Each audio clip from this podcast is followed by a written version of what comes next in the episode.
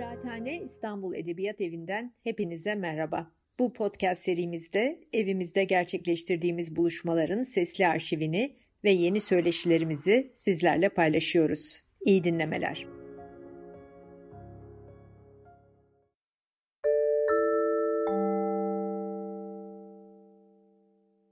Ee, iyi akşamlar. Öncelikle Kıraathane'ye ve e, Yoğurt'a teşekkürler e, bu etkinlik için. E, bizi Deniz Tortun ve Esentan ve ben Emre Eksan'ı bir araya getirip e, Harun Faruki hakkında e, bir sohbet etmeye ve sizle düşüncelerimizi hem e, Yoğurt yayınlarından çıkan imajlarla düşünmek kitabı e, şöyle kitabı biraz göstereyim size. İmajlarla Düşünmek kitabı Harun Faruki'nin e, metinlerinden oluşan ve filmleri üzerine e, bir sohbet etmeye çalışacağız. Ben e, oturma başlamadan önce aslında e, ufak bir selamla e, başlatmak istiyorum şeyi, e, akışımızı. E, Boğaziçi Üniversitesi'nde ve ülkenin bütün diğer üniversitelerinde e, kendi gelecekleri ve e, özgür eğitimleri için direnen e, arkadaşlara e, selam göndermek istiyorum. Onların sayesinde gerçekten e, hala mücadele etmemiz gereken şeylerin, e, asılmamız gereken şeylerin olduğunu görüyoruz ve e, bunun içinde inanılmaz bir enerji üretiyorlar. Bu e, vesileyle onlara selam göstererek, göndererek pardon başlayalım. e, bu teklif ilk geldiğinde e, Yort'tan aslında, Yort e, kitap Yort kitaptan. E, benim için biraz zordu çünkü ben Faruki'yi çok bilmiyordum. E, ve e, Harun Faruki ama yıllardır e, tabii ki e, farklı kanallarla takip ettiğim, çok az işini gördüğüm, çok az e, metnine e, tanık olduğum e, bir e, imaj üreticisiydi. Bir yönetmen, videocu, e, sanatçıydı. E, ve dolayısıyla benim için e, bir soru işaretiydi ama aslında teklif, bu teklifi kabul etmeme yol açan da çok hızlı bir şekilde e, Faruki'yi merak edişim ve e, onu öğrenmeye bir fırsat olarak görüşüm oldu. E, dolayısıyla ben aslında bu süreci hazırlanırken, bu konuşmayı hazırlarken Faruki'nin hem kitabı okumuş oldum, yazdığı metinleri okumuş oldum hem de e, yaptığı işlerin e, ciddi bir kısmını e, izleyebilmiş oldum. E, Faruki belki hani muhtemelen tabii ki e, bu oturumu izleyen birçok insan için Faruki ismi tanıdıktır ama e, gene de e, bir nebze hani kimdir nedir diye bahsetmekte fayda var herhalde. E, 1944 doğumlu, e, Çek Cumhuriyeti'nde doğmuş. E, baba tarafıyla e, Hint e, kökenleri olan bir Alman e, e, sanatçı, e, video sanatçısı, sinemacı, yönetmen. E, çok geniş bir e, film üretimi var. Yani e, yaptığı işlerin sayısına ve e, listesine baktığımızda gerçekten inanılmaz bir e, verimlilik olduğunu görüyoruz hayatı boyunca. Kendisi 2014'te kaybettik maalesef. 2014 yılında aramızdan ayrıldı. E, 60'ların itibar ortasından itibaren de 2014'e kadar da sürekli e, üretmeye devam eden bir isimdi. E, sadece sinema üreten biri değildi. Sadece sinemayla sınırlayan kendini biri değildi. Üretimin çok farklı alanlarına da e, giren bir insandı ve bu oturum bağlamında en çok da herhalde metinlerinden bahsedeceğiz. İkinci e, olarak e, aslında sinema dışındaki üretim olarak metinlerinden bahsedeceğiz. İmajlar Düşünmek kitabında yine şöyle ufak bir göstereyim. İmajlar Düşünmek kitabında e, farklı metinlerini Yort bir araya getirip Almancadan e, Türkçe'ye e, çevirdi. E, Nachdruck Imprint diye zaten derleme olan denemelerimden 1970'lerden e, 90'ların sonuna kadar yazdığı e, denemeleri bir araya getiren bir e, kitap. E, ne yapılmalı ve Ayyör üzerine diye iki e, belki küçük kitapçık diyebileceğimiz yine e, Farukin Enstitü, Enstitüsü tarafından yayınlanmış e, iki metin. E, görüntülerle düşünmek e, başlığıyla Ahmet Güretay'la yaptığı bir röportaj. Gerçekliğin büyülü taklidi e, başlığıyla yine Hito Steyer'le yaptığı bir söyleşi. E, ve e, yine e, Krista Bluminger ve e, ile birlikte yaptığı deneme film için bir alfabe e, başlıklı e, bir söyleşi içeriyor kitap. Bu metinleri derleyen ve kitaba ismini e, veren e, Yort yayınları. E, imajlarla düşünmek de aslında bizim belki hani Türkiye bağlamında düşündüğümüzde en çok e, Ulus Baker'i akla getiriyor. E, Ahmet Gülatan'ın e, sunuş yazısında da kitabı e, Ulus Baker ile Faruki arasındaki bağlantıyı da e, işaret ediyor. İmajlarla düşünmek e, fikrinden hareketle Faruki nasıl bir sinema e, ve nasıl bir video e, aslında külliyatı oluşturdu. E, birazcık birkaç filmi seçerek bunun üzerinden e, yol almaya çalışacağız. E, ben e, kendi hani bu süreçte Faruki keşfimle birazcık başlamak istiyorum arkadaşlara sözü paslamadan önce. E, benim için e, bu keşifte en e, en ilginç olan şey, en ilginç olan taraflardan biri gerçekten e, tek tek filmlerin değil bir bütünüyle e, bütünlük içerisinde e, külliyatını izlemenin yarattığı etkiydi aslında ve e, sinemaya dair arayışın tek tek eserlerde ortaya çıkmasının zor olduğunu aslında ve e, bir bütünlük içerisinde bir külliyatta çok daha etkin bir şekilde e, görünür olduğunu fark ettim.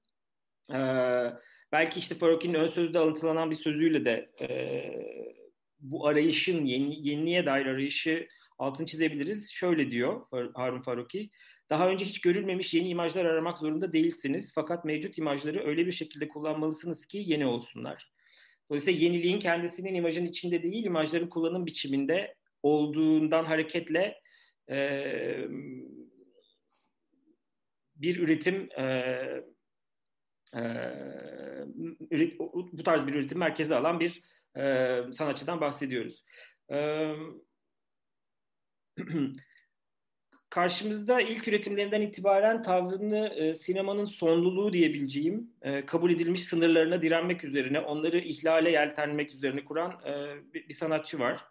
E, hatta e, bu anlamda belki ilham aldığını söyleyebileceğimiz Godard'dan daha cesur ve sezgisel e, yollarla hareket eden bir isim olduğunu da söyleyebiliriz. E, aynı şeyi yani sinemaya olan yaklaşımın sanatçılık fikrine yaklaşımında da görüyoruz e, otör sineması fikri ve onun kamerayla yazma ya da kamera kalem varsayımı e, imajın metinle aynı imkanlara sahip olduğu algısını yaratıyor bizde. E, dolayısıyla içselleştirilmiş bir yönetmen tavrı var aslında. E, çok sıklıkça soru cevaplarda filmlerden sonra duymaya alıştığımız işte film her şeyi anlatıyor zaten. Bütün sorularınızın cevabı filmde var e, yaklaşımı gibi ya da e, en azından üstüne bir şey konamaz za dair bir yaklaşım var. Bunu aslında filmleri her şeyi anlatmayı mecbur bir yapıya zorluyor. Bu otör bakışı diyebiliriz belki daha kapsamlı biçimde. Ve bu çaba çok sakatlayıcı bir çaba bence ve ben Faruki'de bunun karşısında bir tavır gördüm mecranın bu eksikliğini aslında metinle kıyasladığımızda sonluluğunu baştan kabul eden hem izleyiciler hem üreticiler olarak e, filmleri ve kendimizi özgürleştirecek bir yaklaşımın arayışı içinde ve çok yerde de bence e, aslında buluyor. E, Faruki'de bu öz, özgürleşme ve özgürleştirme arayışını görüyorum diyebilirim. E, bunu mesela bir diğer örneği yaptığı filmler üzerine e, yazan ve bunları yayınlayan biri olması. Başka sinemacılar var mı benzer şekilde kendi yaz, yaptığı filmler, kendi ürettiği videolar üzerine de yazı yazan ama Faruki e, filmleri e, kurgusunu bitirip gösterimi sunduktan sonra kapatmıyor. Bir süre sonra onlar hakkında mesela yazılar yazmaya da devam ediyor. Aslında film filmlerle yaptığı e, jesti ya da anlatıyı e, metinsel evrene de e, uzatan, oraya da e, yayan bir e, pratiği var. Ee, bunu özellikle kitapta görebiliyoruz. Kitaptaki birçok metin aslında yazdı, e, yaptığı filmlerle ya da videolarla bağlantılı olarak e, ürettiği işler. Bu metinlerde onlarla konuşan ya da e, paralel kanallardan akan e, işler. E, bir yandan bu çok hoşuma gitti. Diğer yandan da bugün hala bundan oldukça uzak olduğumuzu düşünüyorum. Bunun pratiğin yaygınlığından. E, bir çeşit görme ve izleme ve imaj üretme pratiğinin içindeyiz ki bu bizi e, belli kompartmanlara aslında hapsediyor. E, Faruki bu kompartmanların arasındaki sınırların kaldırılmasına dair de e, sadece içerikle değil, ürettiği şeylerin içeriğiyle değil aslında farklı alanlarda üreterek e, buna e, vesile ve örnek olmuş diye düşündüm. Bu anlamda bana gerçekten heyecan verdi. E, işin zor kısmı bütün bu e, e, sun, sunumu tartışmayı hazırlarken aslında bizim e, kendi aramızda Deniz ve Esen'le e, yaptığımız konuşmalarda e, soru işareti şuradaydı. E, öyle bir e, parçalı ve öyle bir e, aslında e, tek bir noktasından dalıp gitmenin zor olduğu bir külliyat var ki karşımızda hem yazı olarak hem de e, görsel üretim olarak. E, Faroki hakkında nasıl konuşabiliriz sorusunu cevaplamak çok zor oldu. E, kendi içinde devinen döngüler halinde ilerleyen bir külliyat var çünkü. E, dolayısıyla kronolojik bakmak tam anlamıyla hakkını vermeyecekti. Önce ben öyle bir e, yöntem önermiştim ama e, bu tartışmayı aslında kapatamadan biz e, söyleşiye gelmiş olduk. Çok Faroki'nin kendine has belki bir şey oldu bizim için. Getirdiği bir durum oldu. Yani başka başka sanatçılarla da başka yönetmenlerle belki başımıza gelmeyecek bir şey. Faroki'de nasıl konuşabiliriz? Faroki'yi konuşmaya nereden başlayabiliriz sorusunu sorarak başlayacağım o zaman. Önce Esen, e, istersen sen de başlayalım. E, Faroki sence kimdir ve e, onun hakkında konuşmaya e, sence nereden başlamalıyız? E, evet tam olarak ben de sen bir şekilde onu daha kapatarak e, topu atarsın diye düşünüyordum ama işte yani çok öz düşünsel bir yerden yaklaşmanın iyi tarafı bu. E, bunları da konuşabiliyoruz. Faruk'un kendisinin yaptığı gibi aslında o üretim sürecini açığa çıkarmakla ilgili inanılmaz bir derdi var. Yaptığı tüm işlerde aynı e, süreci görebiliyoruz. E, o süreci deşifre etmek, o süreci anlatmak e, tam olarak yapmak istediği şey zaten bir yandan da. O yüzden de biz de bunun üzerine yoğunlaşmıştık en nihayetinde ona vardırdık. Yani Faruk'u nasıl konuşuruz, e, nasıl tartışabiliriz, nasıl bir yöntem izleyebiliriz diye düşündüğümüzde. E, sonrasında işte bir takım notlarımız var tabii ki. Kitabını okuduk, filmlerini izledik. E, aynı anda bunları yapmamız gerekti. Çünkü en nihayetinde imaj üretirken bir yandan o imajlara e, bitişik e, bir yazarlığı var e, yazarlığının yan tarafında hemen işte bir film kritik olması var. Yani film eleştirmeni aynı zamanda ama aynı zamanda bir düşünür, teori de üretiyor. Sonra ürettiği teorilerin e, şeyi olarak e, nasıl denir? Bir görsel, kavramsal e, bütünlüğünü oluşturması açısından bir de onları filmlerini üretiyor. Senin de az önce özetlediğin gibi aslında. E, öyle bir noktada Faruki'nin ne yapmaya çalıştığını ben hep e, düşündüm. Yani bunu da nasıl özetleriz, Faruki'nin ne yapmaya çalıştığını nasıl özetleriz diye düşündüm ve birazcık ondan bahsedeceğim çok kısaca.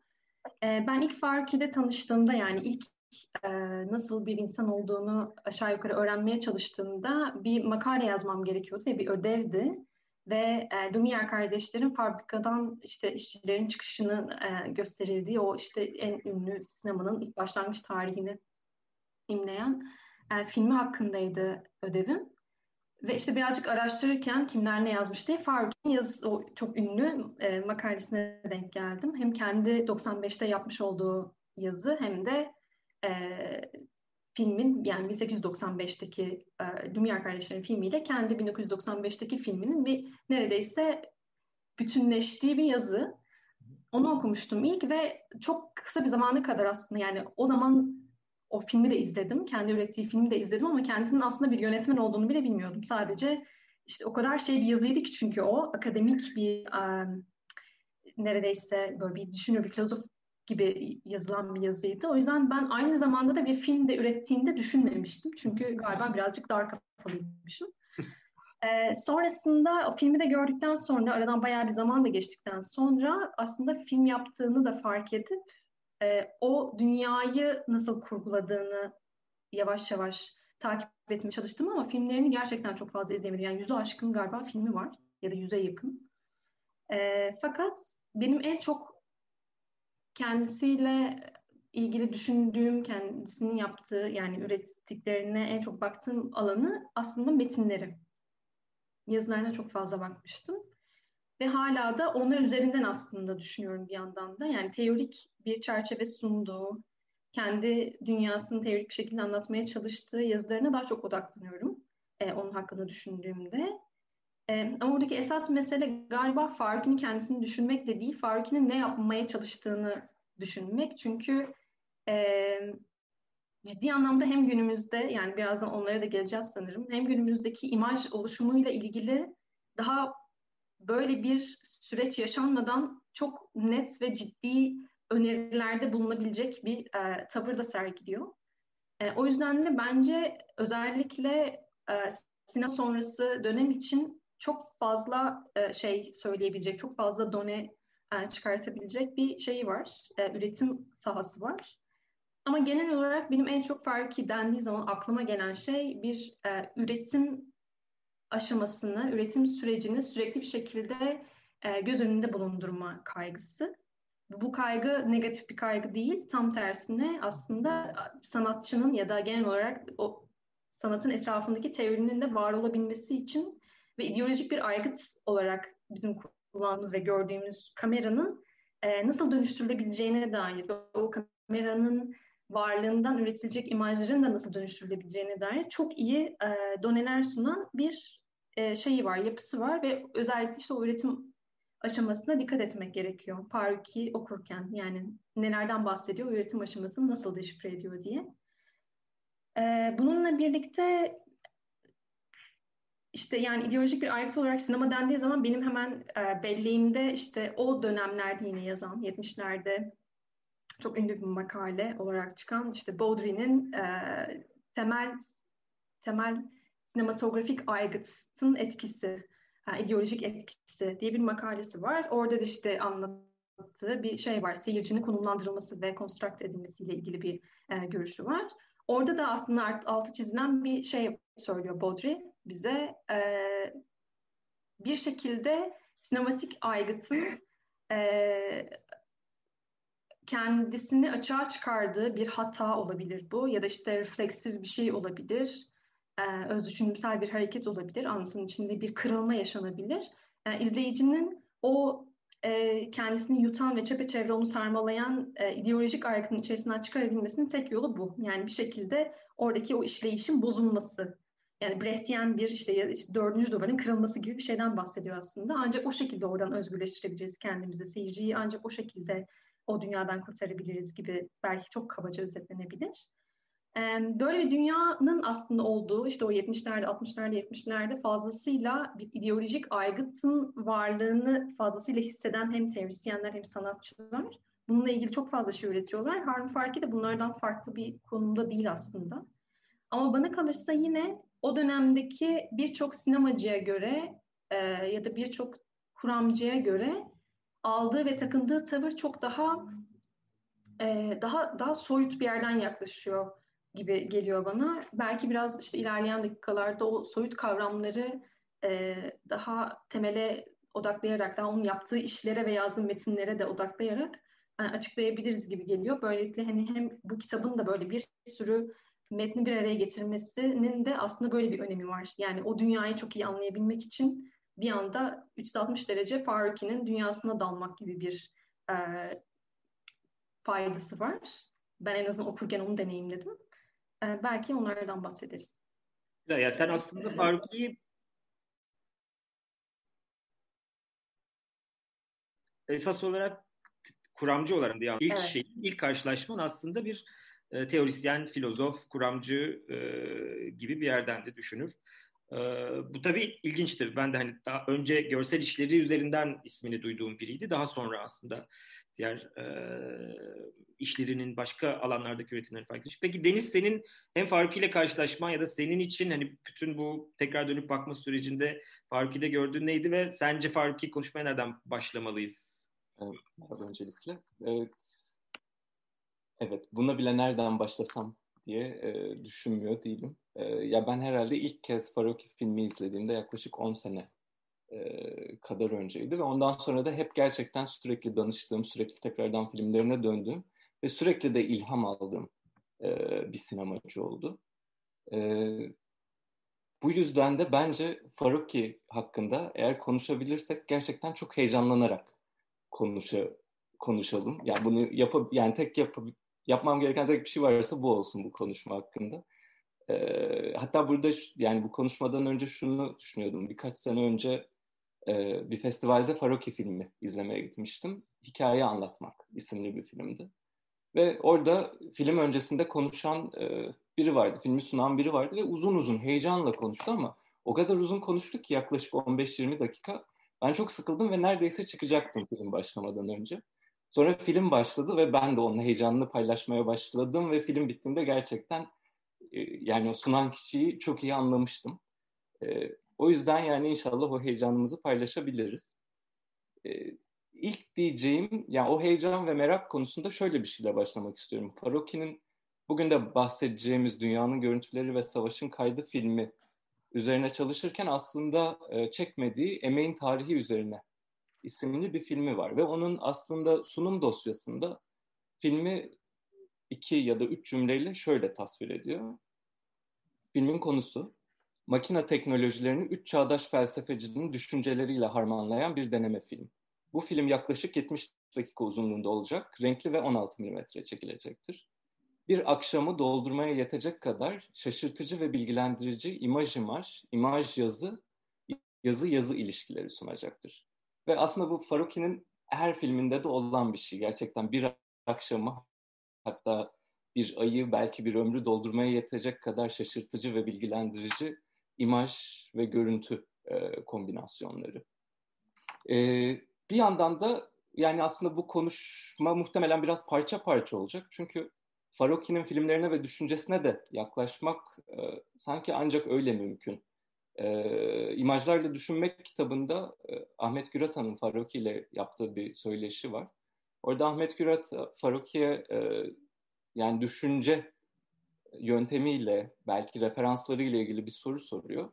Faroki ise buna fragmanlara dayalı bir düşünce yapısı daha çok ilgimi çekiyor diyor. Özellikle minör kitapları, minör filmleri, kimsenin bakmadığı yerlere bakarak bir e, araştırmada bulunuyor sürekli olarak. Ve hatta şöyle de bir şey diyor. Yalnızca önemli kitapları okuyan ya da önemli mimari eserleri ziyaret eden birinin durumunu düşünün diye ve bunu neredeyse bunun tam karşısında duran bir şey yapmaya çalışıyor.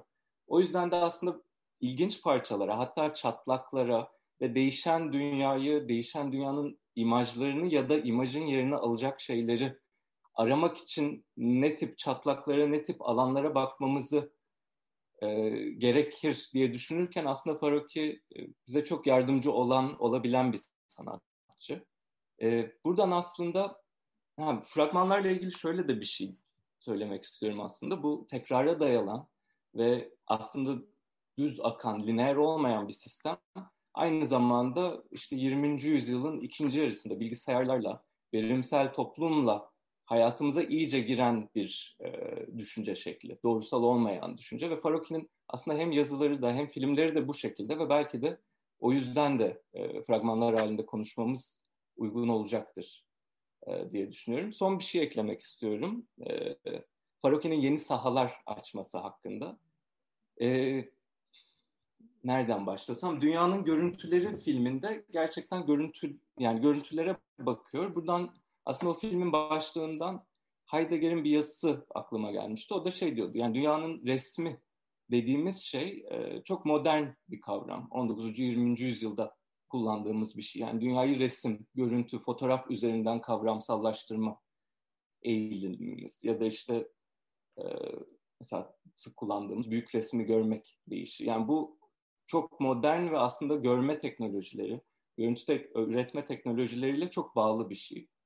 E, ve aslında tüm bu konuşma sırasında da en azından benim aklımda e, dönecek sorulardan biri şu an dünyayı algılamak için hangi teknolojilere bakmamız gerekiyor? Nasıl sahalar açmamız gerekiyor? Yani hala dünyayı fotoğraf, resim, görüntü, imaj olarak kavramsallaştırabiliyor muyuz? Ya da bu kavramsallaştırmalar e, bizim için yeterli oluyor mu? Yoksa dünyayı artık bir yandan e, yeni e, teknolojilerle de kavramsallaştırmaya çalışmalı mıyız? Ki mesela arayüzler, simülasyonlar, bilgisayar oyunları, algoritmalar, yani dünyanın algoritması demek nasıl bir şey? Sürekli takip ettiğim e, bir deyiş var, TC simülasyonu diye. E, gerçekten hani ülkeye bir simülasyon olarak yaklaşmanın anlamı ne ya da dünyayı öyle görmenin şeyine. E, bu tip aslında kavramlar üzerine düşünmemiz için de çok fazla olanak sağlayan e, bir sanatçı. E, buradan ben topu tekrardan Emre'ye atayım. Evet çok sağ ol.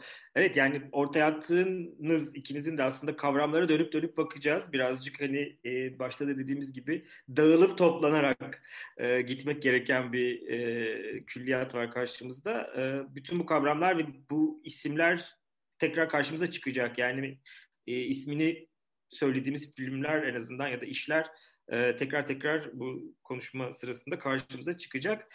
E, Deniz senin sözlerinden alırsam aslında e, minör bir üretimden bahsettin ve e, çatlak arayışından bahsettin. E, bu çok çok enteresan bir e, aslında yaklaşım e, sinema içerisinde. E, bildiğimiz minimalizm değil, e, üretimin kendisinin minörlüğüne dair bir e, yaklaşım e, var gerçekten Farki'de ve bu e, bilmiyorum belki yani minör dediğimiz ve çatlak dediğimiz zaman ister istemez hani Döloz'e çok e, hızlı bir şekilde bir sinyal göndermiş oluyoruz ama e, bu bağlamda da düşünmedim ben henüz. Yani en azından e, son bir hafta okuyup izlemelerim üzerine e, çok gittiğim bir kanal değildi ama gerçekten belki üzerine düşünülebilir bir kanal olarak e, bu şeyde yolu da açmış oldun. E, ben şimdi o zaman hani kitabın ortasından başlamak gibi bir şey e, önereyim. E, yani bu şekilde ol, olabileceğini düşünmüştük zaten. E, işte 1989 yılında yaptığı e, Faroki'nin yaptığı Dünyanın Görüntüleri ve Savaşın İzleri filminden e, ve aslında yine aynı dönemde yazdığı yazılardan belki hareket ederek birazcık e, kariyerin ortası, kariyerin demek de tabii Faruki için birazcık enteresan bir kullanım oldu ama e, üretim süreci sürecinin orta yerinden bakmak ve oradan belki ileriye ve geriye doğru bir şeyleri e, projekte edebiliriz diye düşünüyorum. E,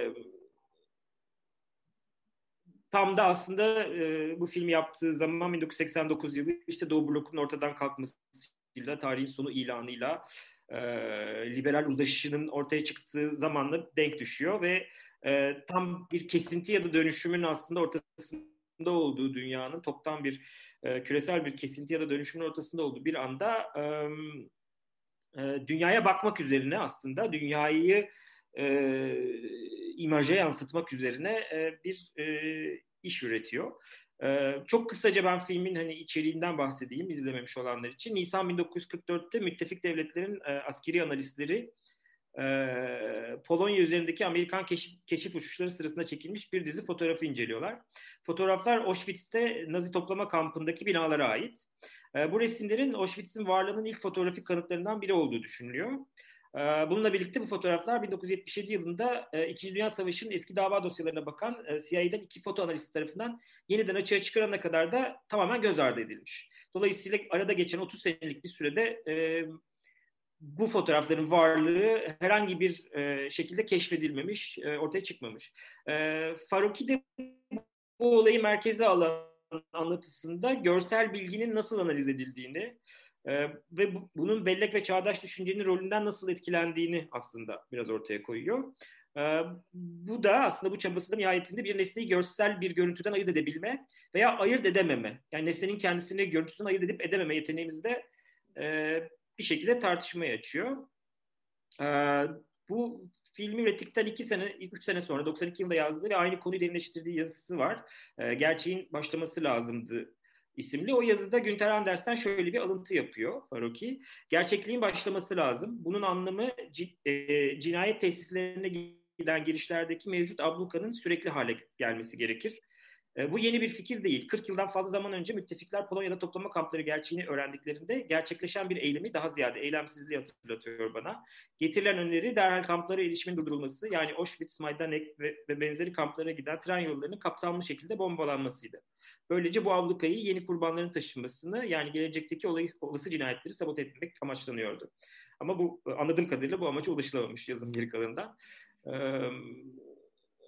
buradaki e, aslında e, yukarıdan çekilen görüntülerde varlığı kesin olarak karşımızda olan e, bir e, toplama kampının e, insanların yok edildiği soykırımın e, temel aslında e, şeyi olan e, icra noktası olan me- mekanı olan bir yerin görünmezliğinden de bahsediyor.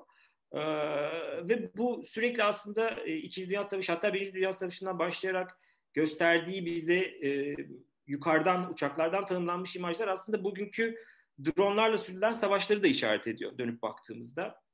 E, imajın kendisinin bir silaha dönüştüğü, görüntünün yansıtılmasının yani işte drone'un kaydettiği görüntünün uzaktaki bir noktaya yansıtılıp oradan ateşlenen bir silahın varlığı imaj ve silahı bir araya getirip neredeyse imaj silah diyebileceğimiz bir e, forma büründürdü bugün e, dönüp baktığımızda ve e, tam tabii ki 90 yılında 89 yılında drone e, teknolojisi ne durumdaydı bilmiyorum ama en azından bugünkü kadar bilinen bir şey olmadı kesin. Hani Faruki neredeyse ismini vermeden buna işaret eden bir tavrı da var diye düşünüyorum ben. Ee, ve buradan hareketle yazının son sonraki kısımlarında şöyle bir şey diyor e, Harun Faruki. En büyük tehlike şeylerin nesnelliği ve gerçekliğidir. Nesneye fiziksel olarak yakın olmak, olay yerinde bulunmak tehlikelidir. Bir fotoğraf çekip daha sonra masada onun üzerinde çalışmak çok daha güvenlidir.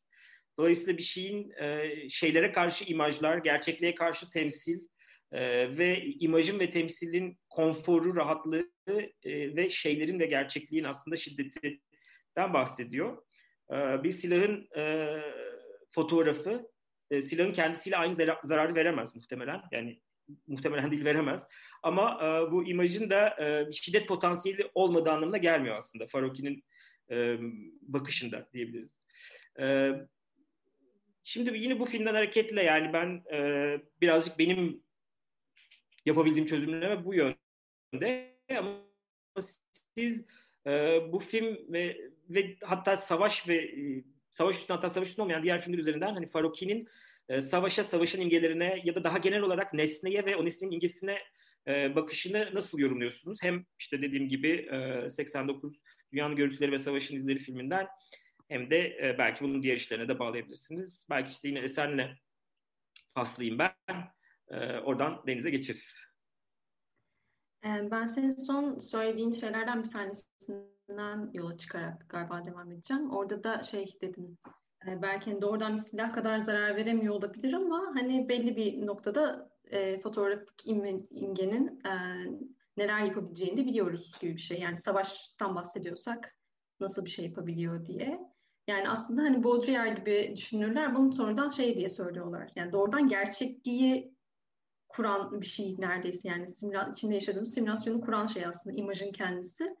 O nedenle e, doğrudan zarar vermiyor olabilir ama dolaylı bir şekilde bizim zaten tüm dünyamızı yarattığı için o imajlar bütünü o döneme göre hani belki şu anda Deniz'in yeni bir alan açmasıyla beraber hani hala imajlar üzerinden mi algılıyoruz dünyayı sorusunu bir kenara bırakarak söylüyorum. Sadece Fardin metinler üzerinden cevap vereceğim. Ee, öyle bir yerde aslında e, belki de silahtan çok daha tehlikeli olabilecek bir şey. Yani çok daha en azından hayati diyeyim, tehlikeli demeyeyim ama çok daha hayati bir şey yaratabilir imge, e, imgeler dünyası bir yerde. E, o noktada da galiba hani bizde hep böyle işte sinema araştırmaları yaparken, film araştırmaları yaparken bir şekilde fotoğrafın icadıyla işte endüstri devriminin e, böyle paralelliği ne konuşulur hep? Yani o ikisinin arasındaki paralellik. İşte e, bir şekilde hareketli görüntünün de işte özellikle ekstra bir harekete olan e, bağlılık üzerine konumlandırılması mesela işte ne bileyim fabrikalar ve işte inanılmaz bir hızlı üretim ve tüketim başladıktan sonra nedense sinemanın icadı aynı döneme denk geliyor falan gibi böyle bir aslında birbirleriyle paralellik kuran şeyler. Ya fotoğrafik imajın ya da işte e, hareketli görüntünün ortaya çıktığı şeyler çok birbirine paralel. O yüzden de burada da bahsettiği şey yani savaşın varlığıyla ya da savaşın bir şekilde yürütülme, savaşın e, süreciyle e, insanlığa ya da işte genel olarak o ülkeler arasındaki zararı eğer konuşacaksak oradaki imajın üretimi aslında birbirinden hiç kopuk değil. Çünkü en nihayetinde fotoğrafın icadından da bahsediyor bu metinin içerisinde senin söylediğin yerde. İşte Albrecht e, Meydenbauer'a referans veriyor. Onun ilk fotoğrafik imajı nasıl yarattığından bahsediyor. Ve hemen sonrasındaki o ölüm korkusu meselesini alıp e, Madame Barr'ın yaşadığı ölüm korkusu nedeniyle fotoğrafı e, fotoğrafa yönelmesi ne de aynı şekilde savaşın bunu nasıl e, kendi e, sürecini inşa konusunda bir şey olarak kullandığını, im- imajın kendisini, fotoğrafın kendisini nasıl bir savaş meselesi haline getirebildiğini e, aslında deşifre ediyor metinde. O açıdan hem çok ilginç gibi geliyor bize ama bir yandan da çok da temel bir şey söylediği için zaten hepimizin neredeyse onayladığı ve bildiği bir şey bu. Yani e, tarihi paralelliği gördüğümüz zaman. E, o noktada genel olarak hem filmde, bahsettiğimiz filmde hem de metnin içerisinde sürekli bir şekilde kamp meselesine yoğunlaşıyor ve kamptan örnekler var. Kamptaki işte bir takım fotoğrafları e, deşifre ediyor senin anlattığın gibi. Ama biz hani çok yakın bir zamana kadar hep şey de konuşuruz. Yani genellikle e, hem Auschwitz'te hem de genel olarak işte soykırımla ilgili hiçbir fotoğrafın olmaması. Yani çok çok az fotoğraf var ve biz oradaki gerçekliği aslında sinema yani sonrasındaki anlatı dünyasından biliyoruz. Ya, kampta yaşananları, gaz odasının içinde yaşananları, e, Sonder komandoların nasıl e, kendi akrabalarına, kendi insanlarına nasıl davranmak zorunda olduklarını filan yani çok çok travmatik bir süreci ve aslında temsil de edilemeyecek olan bir süreci. E, sonrasında biz genellikle anlatı dünyası üzerinden filmler, sinema filmleri hatta ana akım filmler üzerinden e, öğrendik. Yani işte Spielberg'in filmi bize işte gerçekliği, oradaki o yaşanan gerçekliği gösterdi. Yani öyle bir imaj dünyasının içinde yaşıyoruz gerçekten. Ve sonrasında ben e, çok geç öğrendim kampın içinde fotoğraf çekmenin yasak olduğunu ve çok çok çok az sayıda fotoğrafın çekildiğini ama hepimizin gözünün önünde Auschwitz dendiği zaman neredeyse o insanların gaz odasında nasıl öldüğüne dair bile e, neredeyse bir şey var, imaj var. Ve bunların hepsi sonradan yaratılan imajlar. Hmm, bu noktada işte bence savaşın içinde kullanılan yani ordu tarafından o imajın nasıl kullanıldığından da öte sonrasında asıl benim bir şekilde hayati ya da tehlikeli olarak gördüğüm e, yer. Biz sonrasında da bu imajların tekrarını üretebiliyoruz ya da hiç olmayan bir dünyanın da imajını üretip sanki o dünyamış gibi e, de kurgulayabiliyoruz aslında. Yani biz kampı yeniden e, temsili bir kamp yaratarak e, imajlar üzerinden yeniden tanımlayabiliyoruz. Hatta daha da ötesini yapıyoruz. Bu kampın varlığını e, kendi hayatlarımızda gerçekte de yaşayabiliyoruz. Agamben de buna referans veriyor. E, Arendt'e bir şekilde sözü e, şey yaparak bırakarak. İşte o yüzden de bu bahsedilen işte genel yani metnin içerisinde çok daha tabii ki e, meselenin işte e, doğrudan kamp imajlarının nasıl kullanıldığı, işte Sonder komandoların, Sonder komando diyorum pardon, e, işte SS subaylarının e, o alanı daha iyi algılayabilmek için ve kontrol edebilmek için çektiği fotoğraflar çok uzun bir süre sonra bulunduktan sonra aslında Nazi karşıtı bir politikanın üretilebilmesi için ve işte o tarihte nasıl bir katliamın yaratılabildiğini göstermek için kullanılıyor. Yani aynı imajı biz bambaşka bir e, konjonktürde, bambaşka bir gücün eline geçtiği zaman diyeyim, bambaşka bir anlama ve aslında bambaşka bir yaptırma da dönüşebiliyor. Bir anda siz e, SS subayının çektiği fotoğrafı SS subayı yargılamak için kullanabiliyorsunuz. Böyle bir dünyada aslında böyle çok net hani gerçekliği yansıtan, böyle kanıt niteliği olan, indexicality e, özelliği olan fotoğrafik imge bir anda bize e, aslında ne kadar kaygan bir zeminde olduğunu da gösteriyor. Çünkü hangi aktör alırsa onu, hangi politik e, şeyde iklimde olursa o imgenin kendisi bir anda o o politik atmosferin ya da o politik e, duruşun ideolojinin ya da diyeyim daha da doğru bir kelime ideolojinin bir anda e, vitrini haline de getirebileceğiniz bir şey. Yani vitrin çok e, kötü bir şey olarak sağ, algılanıyor olabilir. Öyle yani şeyden bahsetmiyorum. Yapmacık ve e, kötü bir şeyde kullanmıyorum vitrin. Yani bir şey üretmek için, imaj üretmek için kullanılan bir saha olarak bahsediyorum. Mecra aslında. Yani imajın yansıtıldığı mecra. Evet, mecra.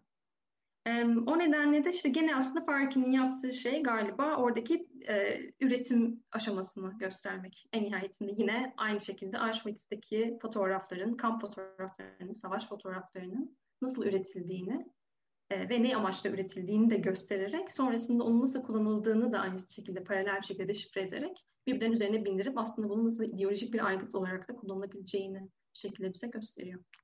senin dediklerinden şöyle bir şey e, çıkardım aslında. Bir taraftan imajın kendisinin bir silah oluşu yani e, farklı ellerde farklı başkalarına karşı, farklı ötekilere karşı kullanılabilen bir silah oluşu gerçeği var aslında filmin tamamen altında. Ama bir taraftan da imajın yokluğunun yani bütün bu e, aslında Nazilerin amaçladığı ulaşılabilse o hedef imajın yokluğunun kendisi de bir silah olabiliyor. İmaj yoksa gerçeklik de olamayacağı için o gerçekliğin temsili olmadığında o gerçekliğin kendisini de şüpheye düşürdüğümüz için aslında e, bir taraftan bütün bu e, toplama kampında fotoğraf çekilmemesi, oranın kayda alınmaması, dolayısıyla o imajın yokluğunun kendisi de e, başlı başına bir e, araç. Yani imajın kendisi kadar bir araç diye düşündüm.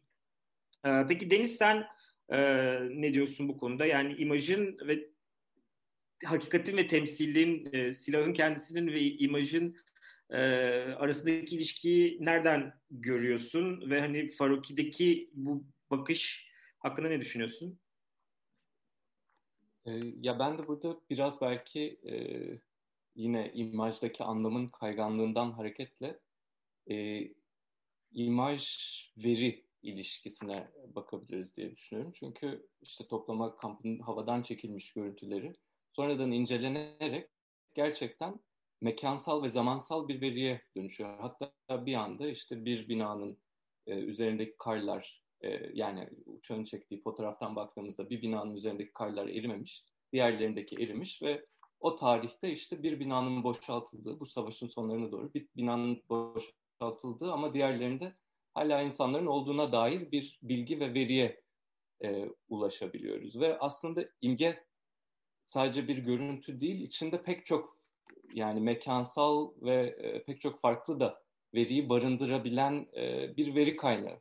Ve imgeye böyle de e, yaklaşabiliyoruz. Hatta belki günümüzde e, forensic architecture'ın e, çok sıkça yaptığı işler, bu tip imgelerden veri ve insan hakları ihlalleri bulma çalışmalarıyla belki e, bir bağı da kurabiliriz burada.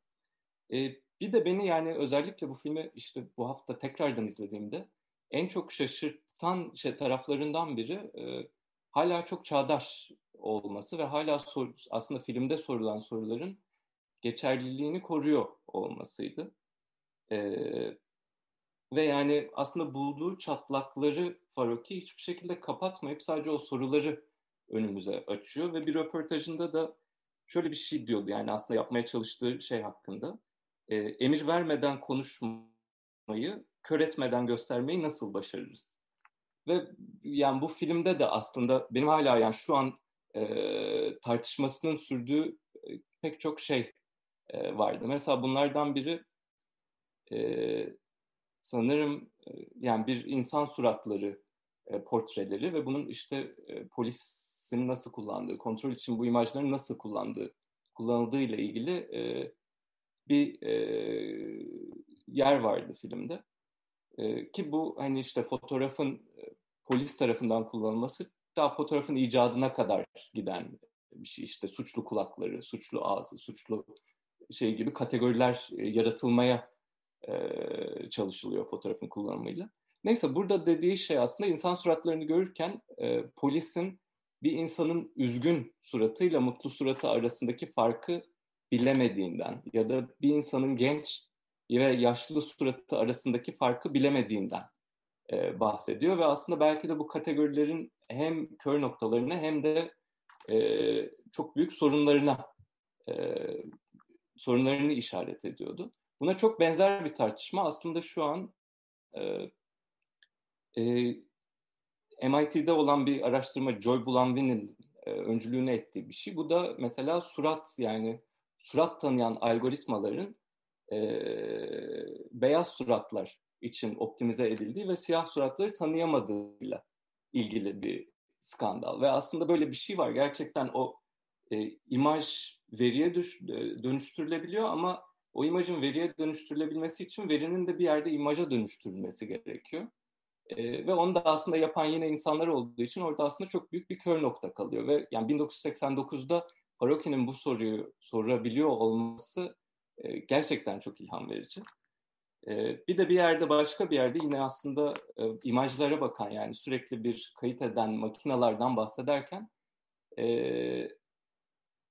insan gözünün ya askerlerin aslında görebileceğinden, bakabileceğinden çok daha fazla imajın yaratıldığını ve imajın olduğunu söylüyor. O yani şu an aslında dünyaya baktığımızda tamamen bir imaj yaratımı aslında birbirimiz için değil ama makineler için. Yani YouTube'a e, konulan görüntüleri hiçbirimizin izleme olasılığı yok. İşte dakikada bilmem kaç saat görüntü varken e, bunlar aslında bir e, makine tasnifi ve e, bu makine verisi yığını olarak da bakabiliriz tüm bu yaratılan görüntülere, içeriklere ve bunların da aslında e, yani bu sorular yine e, Farokhi'nin filminde de soruluyor. Evet yani beni en çok aslında o imge veri, veri imge e, ilişkisi bu filmde etkilemişti.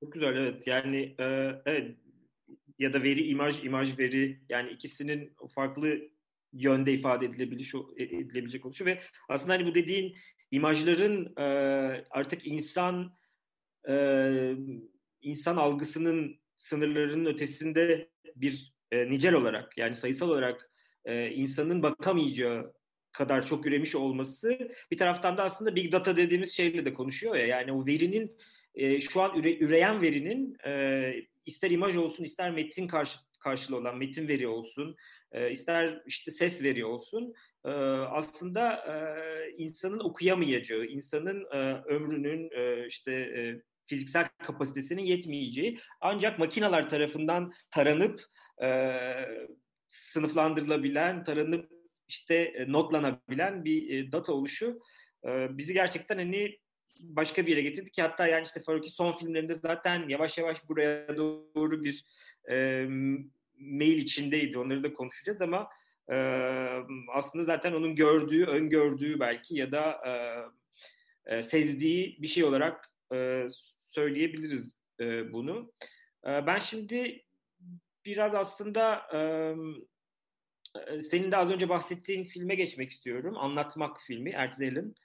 1975 yılında yaptığı bir film. Senin az önce festivalde Deniz'in festivalde izlediğini den izlediğinden bahsettiği, uzun uzun üstte konuşmanın keyif verecek olmasından bahsettiği film e, daha çok aslında anlatmak dediğimiz şey üzerine bir deneme diyebilirim ben. Hani her hepimiz farklı biçimlerde tanı, tanımlayabiliriz. O yüzden hani söz size geldiğinde yeniden tanımlamaktan çekinmeyin. E, anlatmak üzerine bir deneme diyebiliriz. Gerçekten bir karakterin e, anlatmak nedir, hikaye anlatmak nedir e, sorusunun cevabını arayışının e, bir nebze mizah, bir nebze e, işte deneysel bir film, bir nebze de kurmaca yani çoğunlukla da kurmaca aslında. Yani kurmaca sinema e, mesela işte sonraki işleri belki daha belgesele ya da e, üretilmiş imajlara yakınken e, bu ilk aşamada daha kurmaca e, evreninde daha fazla yer aldığını söyleyebiliriz filmin. E, dolayısıyla aslında temelde daha en baştan yani ilk film üretmeye başladığı yıllarda sorguladığı şey e, film yapmak nedir'e de gidiyor. Yani hikaye anlatmak nedir ya da nasıl bir şeydir, e, ne olmalıdır sorusu aslında bizi film yapmak nedir'e de götürüyor. Oradan aslında izleyici deneyimine de götürüyor. E, ben bunu aslında bir şeyle düşündüm. O filmdeki yapma, yaptığı e, ne diyeyim e, hareketi, yaptığı, ürettiği söylemi e, 1900, daha sonra 1990'da yazdığı e, tavırlar ve temalar yazısındaki bir takım fikirlerle bağdaştırdım kafamda. E, Faruki'nin bugün bize belki biraz fazla kalın ve köşeli gelecek bir çıkışı olabilir burada aslında 1990 yılında yazdığı yazıda. E, izleyicilerin film izleme esnasındaki deneyiminden e, şöyle bahsediyor. E, 20 yıldan beri sinema salonlarında François Truffaut'un L'Enfant Sauvage filmiyle karşılaşıp çocukların öğrenmeye zorlanmasına karşı olduklarını söyleyen insanlarla birlikte oturmak zorunda kaldı.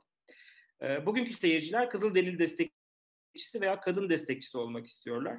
Aynı zamanda da Jean-Pierre Melville'in e, Le Deuxième Souffle filmindeki şövalyelik fikri gibi yeniden canlandırma modasını yakın zamanda öngör, öngörmediği yabancı her kültüre gülüyorlar.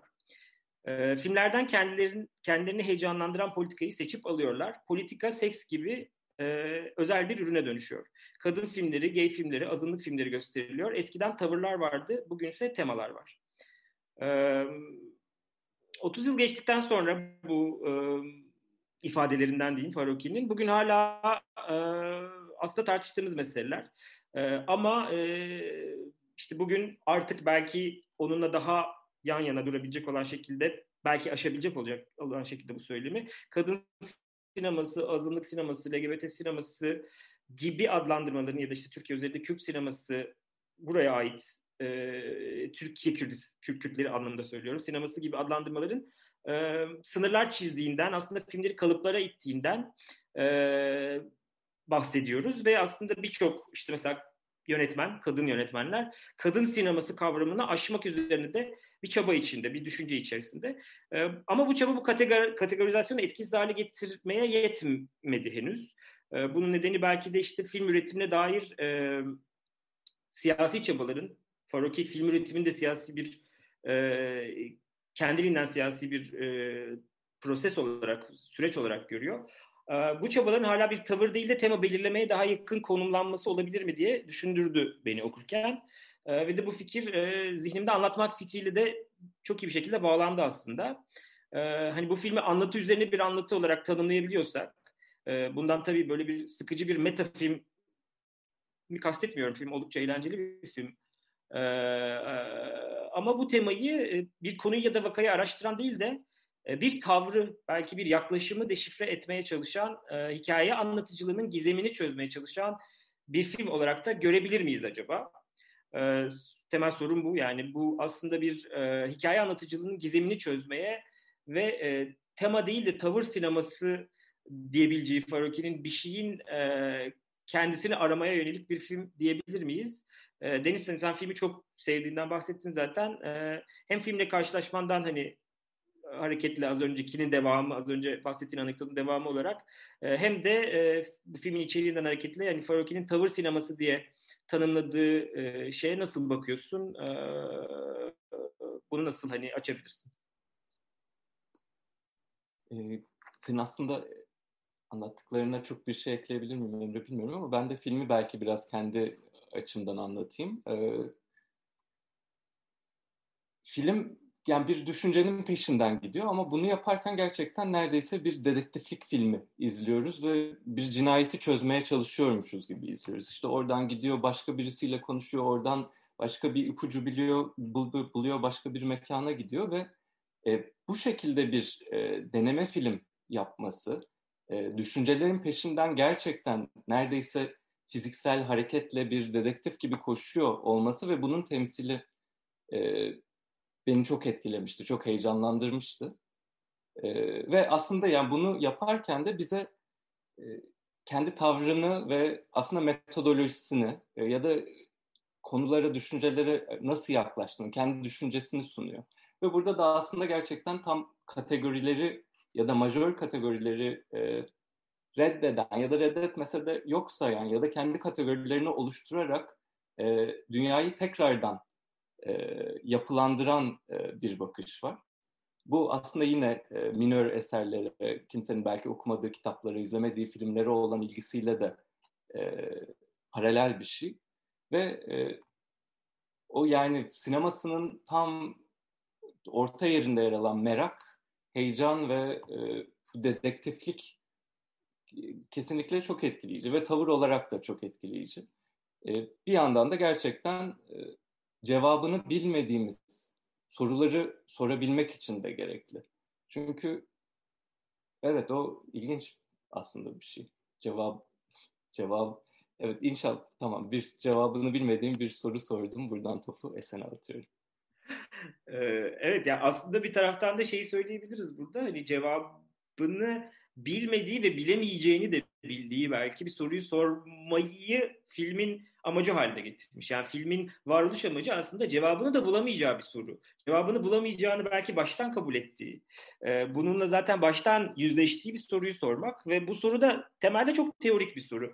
Dolayısıyla işte hani Esen'e şimdi paslarken bu storytelling anlatı üzerine ya da anlatmak e, isimli e, filmdeki e, aslında Faruki'nin erken yıllarında e, kurduğu bakışı e, şeyden bahsedebilir miyiz gerçekten? Yani o hem bir tarafıyla e, teorisyen gibi dedik ya da hani e, kuramcı yaklaşımının e, gerçekten neredeyse eğlenceli, oyuncaklı bir e, sinemaya dönüşüyor oluşu var bence burada.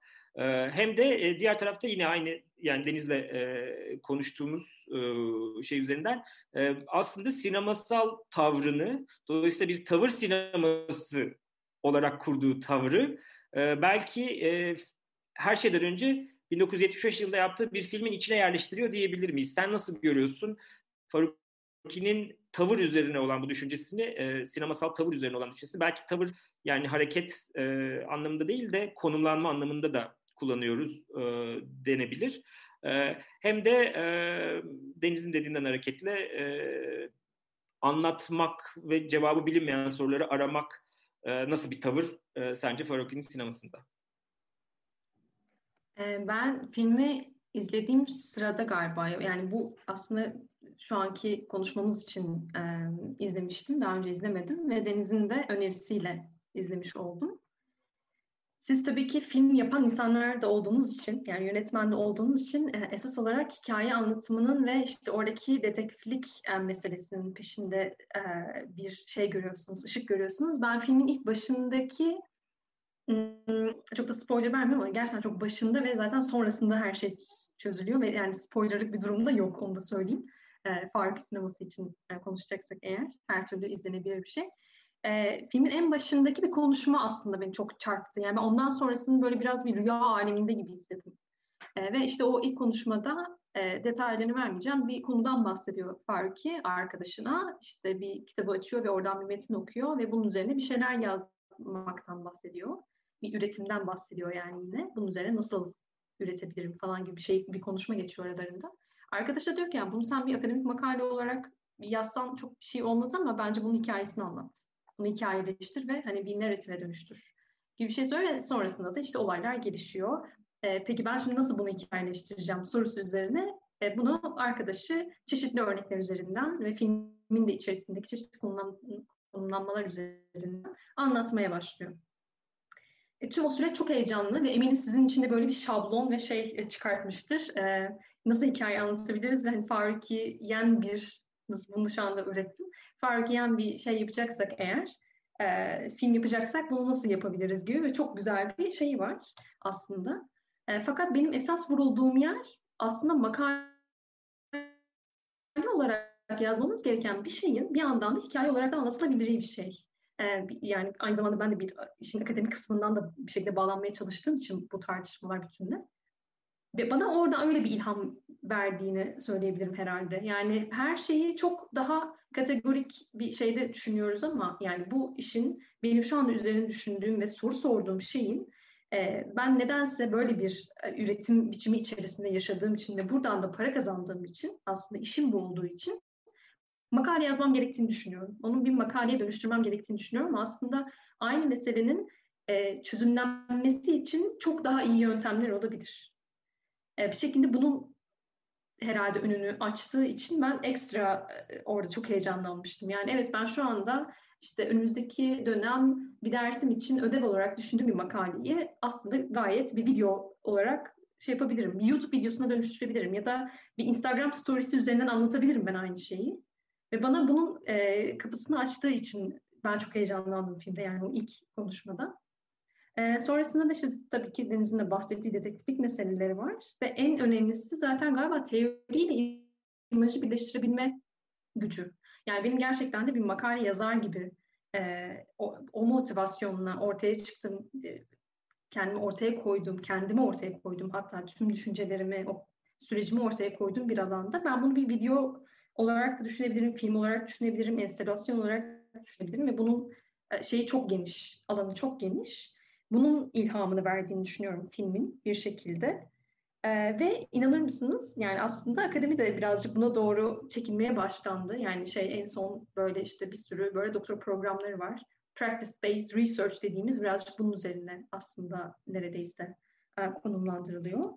Ve oradaki bahsettiğim tavır yani eğer ona geleceksek en sonunda eskiden tavırlar vardı meselesine geleceksek galiba bahsettiği tavır böyle bir tavır. Yani çok fazla kendimizi sınırlandırarak ve bize şimdiye kadar öğretilmiş dünyanın ve bir şekilde artık kapatılmış sınırları çok net belli olan e, kurallar çerçevesinde yaşamaya çalıştığımız dünyanın aslında hiçbir işe yaramadığını ve bizi sadece körelttiğini gösteren bir şey. E, Farki'nin e, genel tavrı böyle. O sınırları sürekli e, ortadan kaldırmak ve aslında birbirleri arasındaki geçişkenliği çözmek. Onun bana kalırsa bu filmlerindeki genel tavrı bu. Ama çok daha işte geniş bir çerçevede konuşacaksak zaten konuşuyoruz tavırlarını. Yani tamamen tavır üzerine kurduğu için tüm e, üretim e, mekanizmasını daha da e, örneklendirmek mümkün. Güzel. Evet yani e, film makale diyebiliriz belki bu Essay film.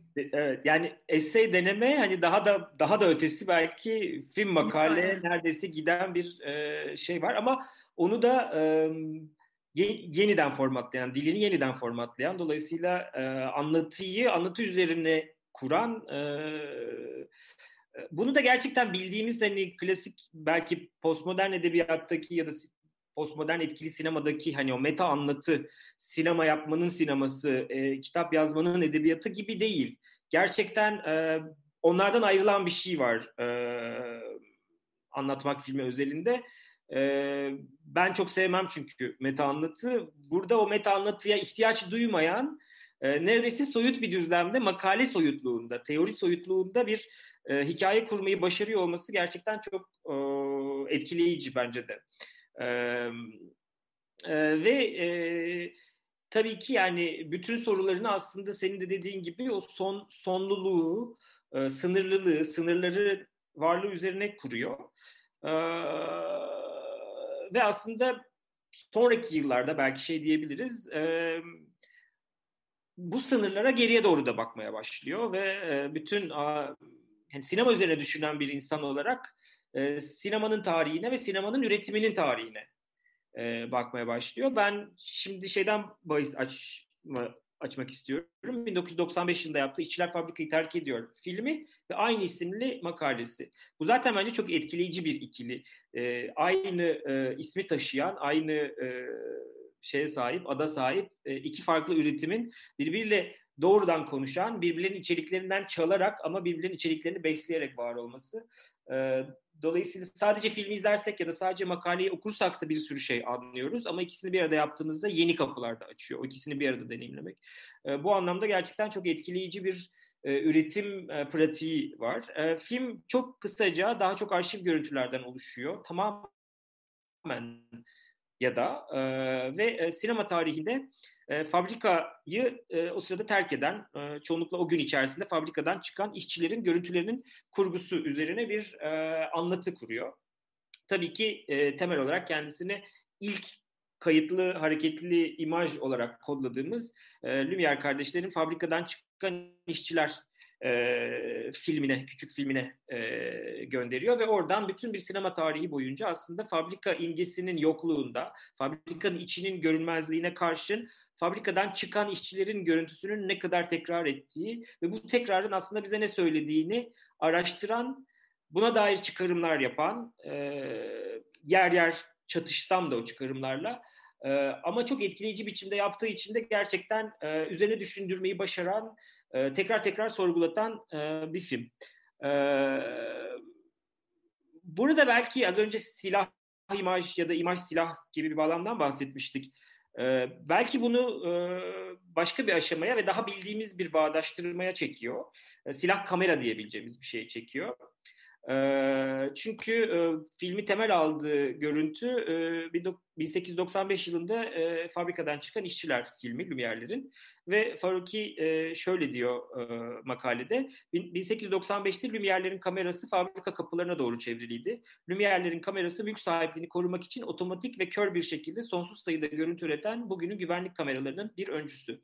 Aslında sinemanın icadının temelinde belki gözetleme toplumunun e, hani Foucault'cu bir terimle söyleyeceksek onun üzerine e, binecek olan yine benzer toplum tahayyüllerinin temelini görüyor. Yani kameranın aslında ortaya çıkışının ilk kamerayla üretilen ilk imajın bir e, fabrikadan çıkan işçileri gözetleyen patronun adına patronlar Lumière'ler patronların adına gözetleyen bir kamera olması e, sorusunun e, sinemanın bütün açısından nasıl bir önem taşıdığıyla ortaya çıkıyor. Ve yazın ilerisinde e, bu tespitini genişletiyor. 1895 tarihli Lumière filminde işçilerin kapıların ardında toplandığını ve kameranın direktifiyle dışarı çıktığını fark etmek mümkün.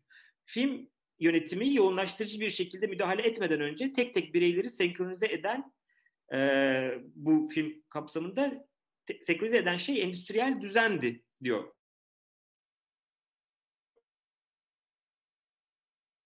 Faruki. Yani dolayısıyla aslında patronların disiplin e, gücü e, filmin üretimini nasıl yansıttığını, işçileri nasıl kapının arkasında beklettiğini, nasıl onlara bir e, emirle dışarı çıkmalarını söylediğini ve bunun e, aslında bir tarafıyla kameranın gözetim toplumunun e, aracı olan kameranın bir aşama sonrasında da gerçekten denetim toplumunun da e, yön, yönet yönlendirmenin de e, aracı haline. Dolayısıyla disipline eden, yönlendiren bir bakışı olduğundan kameranın da söz ediyor diye düşünüyorum.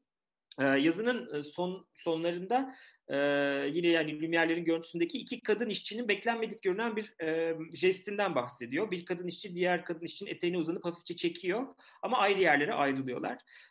Bu jestin beklenmedik görünen ama büyük olasılıkla önceden tasarlanmış bir şey olduğunu işaret ederek şöyle diyor. Ancak sinematik imajların fikirleri nasıl kaptığını ve fikirler tarafından nasıl ele geçirildiğini anladıktan sonra ancak ondan sonra işçilerin hareketindeki kararlılığın temsili bir yanı olduğunu, görülür insan hareketinin endüstri içinde dolanan malların, paranın ve fikirlerin mevcut ve görülür olmayan hareketi yerine geçtiğini anlayabiliriz. Yani dolayısıyla e, bu hareketin kendisinin de e, tamamen bu düzen içerisinde oluşturulan ve kameranın bakışıyla ve işte e, kameraya sahip olan e, patronların e, etkisiyle orada kendisini temsil ettiğini e, fikrini ortaya atıyor. E, bunu şeyle bağlamak istiyorum fakat yazının biraz öncesinde e, bir ikazı var e, Faruki'nin. Şöyle diyor, e, harekete olan bu bağımlılığın giderek artan bir şekilde malzemesi azalmakta ve bu fenomen sinemanın kendi yıkımıyla sonuçlanabilir. Yani e, filmin ilk başta patronlar tarafından tetiklenen hareketlerin ve e, bu hareket tetiklendikten sonraki geçen yüzyılda harekete olan bağımlılığın artışının sinemanın kendi yıkımıyla ama belki bugün bu hareket bağımlılığının başka şeylerin yıkımıyla da bizi baş başa bırakabileceği sorularıyla da karşı karşıyayız.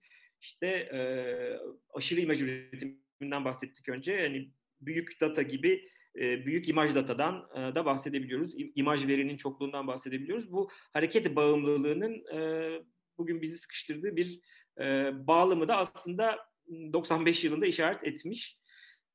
Burada tabii üretimin görünürlüğü sorusuyla birlikte yani işte kamera kimde, kim çekiyor, nasıl çekiyor, kamera silah denkleminden bir yandan da sinemanın sınırları ve son söylediğimde sinemanın ölümü sorusunu bir arada tartışmaya açtığı bir film olarak görüyorum. Ben o anlamda benim için çok heyecan verici bir filmdi e, diyebilirim. İzlerken gerçekten beni çok katmanlı biçimde düşündürdü. E, peki sen sen senle hani başlayalım. E, bu hani sinemanın muhtemel sınırları ve ölümü Faroki'nin sinemanın doğuşunda buluşu ve bundan bir hareketle e, başını sonunu birbirine bağlayan e, tavrını e, nasıl okuyorsun? E, bu film ilgili e, diğer düşüncelerin neler? Yani galiba biraz daha post sinemaya doğru da e, referans veren bir şey e, söyledim. Ben aslında evet. tam böyle denize doğru pas gider diye düşünürken hani e, o e, bir şeyler çıkartır bize diye düşünürken bana geldi biraz o kısmını aslında denizde tartışmak çok iyi olabilir. Yani aynı zamanda Geri pas hani, yapabiliriz sorun değil. Ben birazcık şey yapayım istiyorsan Deniz. Sonrasında o yani post sinema kısmını beraber belki götürebiliriz. Yani sana pas veririm oradan ve oradan şey yapabiliriz ama ben biraz daha filmin kendisiyle ilgili ve aslında Lumière kardeşlerin çektiği filmin kendisiyle de ilgili e, belki çok küçük şeyler söyleyebilirim. Sonra post sinemaya geçeriz. E, bu benim ilk izlediğim Farki filmi ve aynı zamanda ilk okuduğumda Farki metni. E, o yüzden benim için ayrı bir yeri var kalbimde.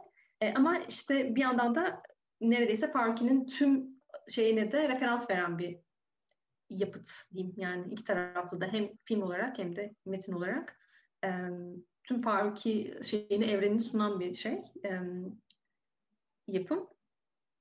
E, metnin içinde de şeyde de filmde de genel olarak şeyden hep bahsediyor ve ona hep odaklanıyor. Yani biz ana akım medyada herhangi bir sinema filminde, herhangi bir reklam filminde üretim süreciyle ilgili hiçbir şey görmüyoruz ve zaten bunun başlangıcı da e, hem bir gözetim toplumunu yaratma konusundaki referansıyla birlikte yani ilk e, şey gizli kamera gibi davranan e, surveillance kamera gibi davranan kamera ile birlikte aynı zamanda da işin kendisini deşifre eden bir şeyden ziyade fabrikayı terk eden işçileri kaydetmesi. Lumière kardeşlerin oradaki esas olarak odaklandığı şeylerden bir tanesi e, Faruki'nin. Yani işi yaparken değil, fabrikanın içinde değil, oradaki hareketi kaydetmeyi istemiyor ama fabrikadan çıkan işçileri kaydetmek istiyor. Yani buradaki referans bence çok çok önemli. Yani neden böyle bir şeye odaklandığı ile ilgili e, aslında yani sinemanın kurulumunun da bunun üzerine olması aslında çok önemli. O yüzden bana kalırsa en temel metinlerinden bir tanesi. Çünkü orada aslında gizlenmeye çalışılan yani hem sinematik aparatusun gizlenmeye çalışılması hem de aynı zamanda da sadece sinematik aparatusun değil her türlü üretim e, prosesinin, sürecinin gizlenmeye çalışıldığı bir yeni bir döneme geçişten bahsediyor. Ve bu aslında sinemanın tarihiyle de paralel buluyor bu süreci. O yüzden çok çok kıymetli, çok çok önemli buradaki e, genel e, tespiti. E, ve en nihayetinde ben işte bu makaleyi okuduğum zaman da işte yazmam gereken ödevde e, şeyden bahsetmiştim. Belki Faruki'ye ek olarak naçizane haddim değil ama e, şundan bahsedebilirim bu mesele üzerinden. E, oradaki yani işçilerin iş yaparkenki sürecinden ziyade e, işçilerin fabrikayı terk ederken ki zamanını kaydetmesinde aynı zamanda şöyle bir şey de var. Bir de burada da deşifre de ediliyor. Yani orada işçiler artık mesaisini bitirmişler ve yine de patronlarının emirleri ile e, oradaki çıkış sürecinde e, işte bir emir alıyorlar, bir işaret alıyorlar ve kameraya doğru yürüyorlar. Ve oradaki süreçte aslında yine patronlarının e, onlara verdiği emirle aslında şekilleniyor. Halbuki onların çalışma sürecinin içinde değil. Onların artık serbest zamanına ait bir süre orası. Ama patronların orayı da yönettiğine dair bir şey görüyoruz, süreç görüyoruz. Yani aslında işçi sınıfının esas sömürüldüğü ya da işte patron tarafından baskıya uğradığı diyeyim. Yani çok böyle proleter bir yerden konuşayım. Esas süreç aslında iş yaparkenki süreci değil. Ya da işte iktidarın ya da gücün genel olarak proletaryanın üzerinde kurduğu baskı sadece iş yaparkenki sürecinde değil, tam tersine serbest zamanla yönetmesiyle ilgili. E, o yüzden de aslında böyle bir tespiti bize şöyle bir alan açıyor. En nihayetinde eğer sınıflar meselesini konuşacaksak ya da güç dengeleri üzerine konuşacaksak, güçlü olan, işte egemen olan, e, iktidarda olanın e, şeyini görüyoruz bu filmler dahilinde. Serbest zamanı nasıl yönettiklerini ve işte buradaki imajı aslında nasıl kullandıklarını hem sematik aparatusu hem de genel olarak imajlar dünyasını e, bu insanların üzerindeki e, yönlendirme ilişkisini nasıl kurguladıklarını görüyoruz böylelikle. O yüzden bu film benim için önemli ama post sinema kısmına geçerken de Deniz'e şöyle bir şeyden e, belki yaklaşabilirim e, söz vermek adına. E, bence inanılmaz bir şey yani sinema tarihinin ilk filmi işte ya da işte o gara giren trenle beraber yani ikisinin de böyle olması e, ikisinin de aslında anlatıdan ziyade fazlasıyla temaşa ya da işte fazlasıyla böyle bir sunum halinde olması şu anki günümüzdeki birçok imaj üretimiyle de bence denk düşen bir şey. E, o nedenle bence kadrajın dışına da doğru taşan anlamlarıyla beraber okumak lazım e, deyip Deniz'e paslıyorum. Süper Deniz. e, Valla yok çok güzel anlattınız. Ben belki birkaç bir şey ekleyip sonra e, Esen aslında sana bir, bir sorum olacak. E, yani Faruki fabrika e, yazısında da şeyden bahsediyor. Fabrikanın içi hakkında e, hiçbir ya da hiçbir değil de çok film olmaması ve o temsilin olmadığından bahsediyor. Aslında bir an böyle biraz düşündüğümüzde Faroki'nin e, sinema projesi o emeğin gösterilmesi de aynı zamanda. Çünkü yani burada emeğin ve üretimin gerçekten saklanması var e, güç sahipleri tarafından ama bir yandan bir sorun daha var. O da e, bu emeğin e, iş işin e, gösterilmesi ve iyi bir şekilde hem estetik hem eğlendirici hem bilgilendirici bir şekilde e, aktarılabilmesi e, çok da yani büyük bir hani, sinematik soru. Çok zor bir şey çünkü emeğin temsili, emeğin anlatısı.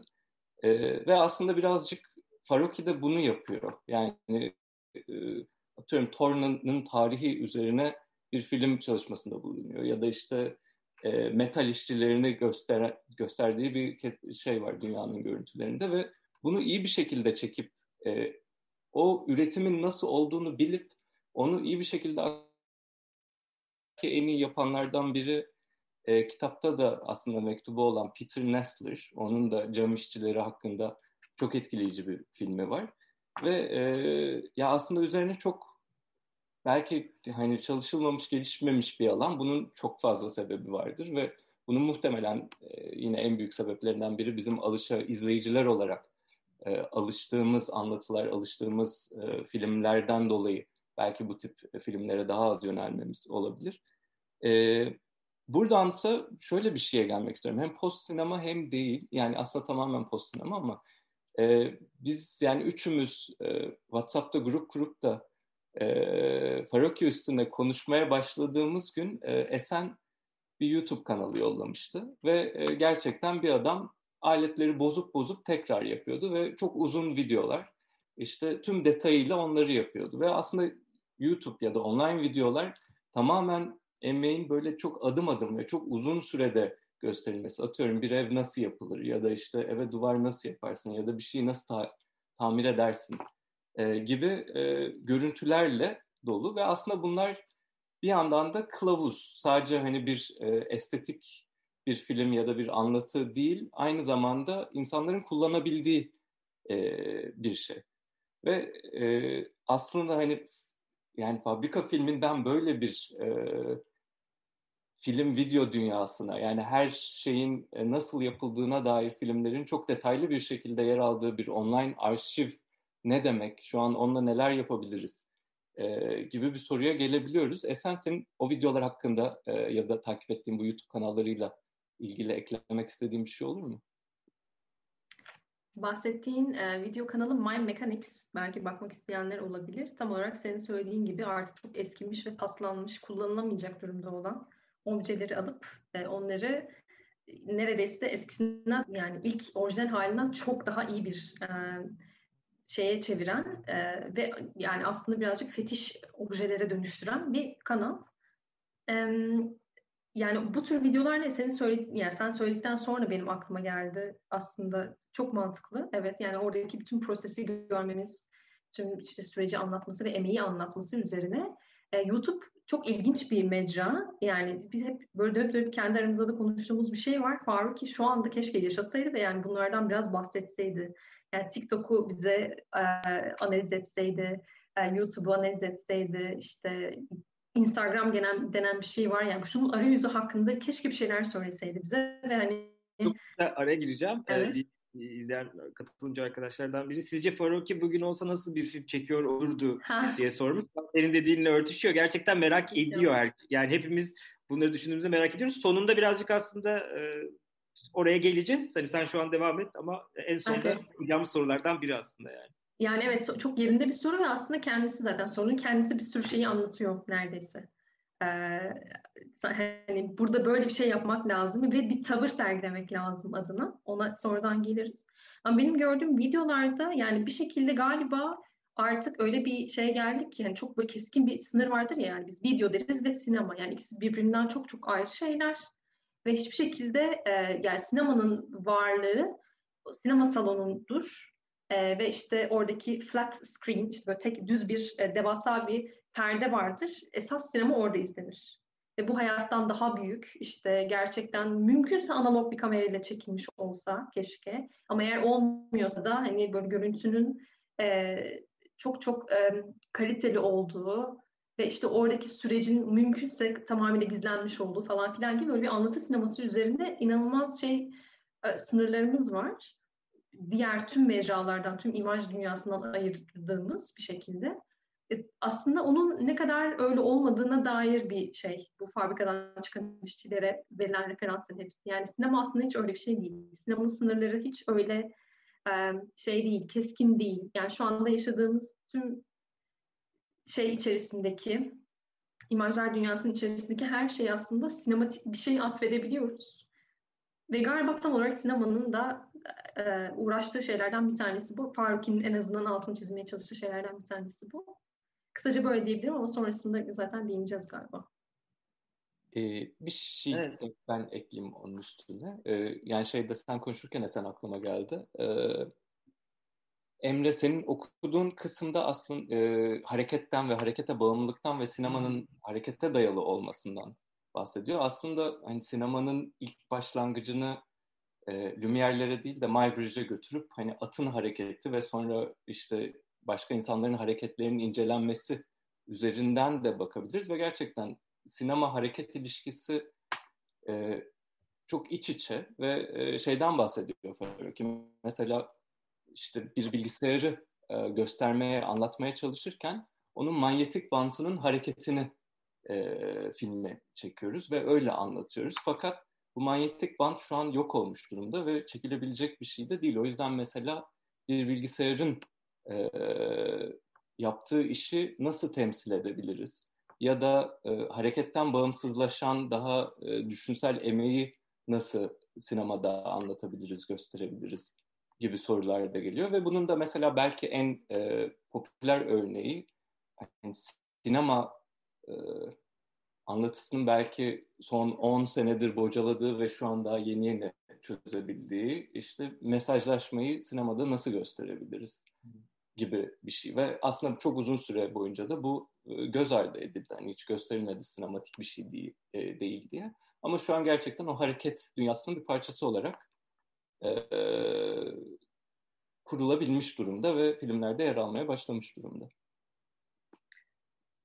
Güzel. Ee, belki ikinizin dediklerini biraz hani son e, kısımlara gelirken artık birleştirerek e, şöyle e, diyeyim. E, Eserin dediklerinden daha çok şunu çıkardım. Aslında sinema bugünkü bütün imaj alanını domine eden bir e, şeye sahip, e, karaktere sahip. Aslında ilk hareketli görüntü dediğimiz şeyin sinemayı yaratıyor oluşu. Ama sinemadan başka üreyen işte videosundan e, online e, şeye bilgisayar üretimi imajlardan e, başka türlü üreyen işte e, mekan tarayan e, üç boyutlu sonuçları olan imajlara kadar her şeyi aslında sinema belirleyen bir şey olarak kendini ortaya çıkarmış oluyor. Aslında hareketli görüntünün e, normu olarak ortaya çıkarmış oluyor. Belki de o anlamda Faruki'nin gittiği yönden, aldığı yönden şunu çıkarabilir miyiz diye bu en başta sorup devam edeceğim ama e, aslında imajı özgürleştirmek, bugünkü imaj üretimini özgürleştirmek ve sinemayı e, inkarla ya da sinemayı e, gömmekle, sinemayı vedalaşmakla mümkün olacak ancak. Biz sinemayı öldürmeden e, sinemanın çocuğu diyebileceğimiz e, diğer imaj üretimlerini özgürleştiremeyeceğiz herhalde. Onlar sinemaya referansla hayatta kalmaya, o, o referansı e, o referansa mecbur olmaya devam edecekler gibi bir e, aslında e, bakış çıkarabilir miyiz e, Faroki'nin e, bu yaklaşımından. Bundan hareketle yine paralel filmlerine geleceğiz şimdi ama e, Deniz az önce YouTube videolarından bahsederken e, işte e, YouTube'da e, bir takım videolarda eve nasıl duvar yapılacağını da izleyebildiğimizi, tane tane duvarların izleye, izleyebildiğimizi söylüyordu. E, buna çok yakın bir örnek veriyor aslında Faruki. E, bilgisayarla üretilen e, imajın e, ne olduğuna dair düşünürken e, deneme film için bir alfabe başlıklı söyleşide seri kavramı gündeme geldiğinde şöyle diyor. Kesme yeri filminde bu filmime referans verirken Turing makinesi belirgin bir şekilde kendini gösteriyor. Bu makine e, bilgisayar çağını başlattığı halde ya da belki de bu yüzden e, filmle e, iletişim kurabilen son makineyi temsil mi ediyor? E, ve yine bundan devamla e, e, cevaben daha doğrusu bu soruya cevaben şöyle diyor Faruki. E, karşılaştırma filminin sonunda tuğla döşeyen bir robot belirir. Planda verili yerleşime göre bazı tuğlaları hafifçe döndürerek bir diyagramı tuğladan bir yapıya dönüştürebilmektedir. Bir tuğla bir piksele karşılık gelmektedir. Bu gerçek bir bilgisayar estetiği. Bilgisayar ve film arasında bu kadar sahici başka bir ilişki bilmiyorum. Tam da aslında duvar örmenin, duvar örme emeğinin, işte o duvar örme emeğinin görünürlüğünü bugün e, belki bir robot emeğine, o robot emeğinin arkasındaki bütün e, matematiksel soyutlamaya dayanan e, hesaplama fikrine, computation fikrine, e, bilgi sayma fikrine e, ve e, buradan hareketle de gerçekten bilgisayar estetiğinin e, filmle sahici ilişkisine çıkarıyor bizi. E, bunu da belki şey üzerinden konuşabiliriz diye düşünüyorum. Bu iki son e, açtığım soruyu. E, paralel serisi üzerinden dört filmden oluşan, dört kısa filmden oluşan aslında video instalasyon diyebileceğimiz sergi alanı için üretilmiş bu işlerde e, Faruki daha çok e, bilgisayarla üretilen imajlarla gerçek kaydedilen imajlar arasındaki bağlantıları deşifre etmeye çalışıyor diyebilirim. Yani hem e, orada üretilen e, figürlerin, e, karakterlerin, bir bilgisayar oyunu içerisindeki karakterlerin hareketlerinin sınırlarını, orada üretilen coğrafyanın sınırlarını, topografyanın belki coğrafyadan daha doğru bir terim olabilir, sınırlarını tartarken orada üretilen gökyüzünün dokusunun e, aslında e, ne olduğunu sorarken e, yeni bir ontoloji kuruyor bence. Yani e, gerçekten o, yine hani Esen'in bahsettiği e, kuramsal sinema ama yani e, kuram olan bir sinema değil ama kuramı iç, içselleştirmiş bir sinemadan bahsedebiliriz ya da bir video üretiminden bahsedebiliriz.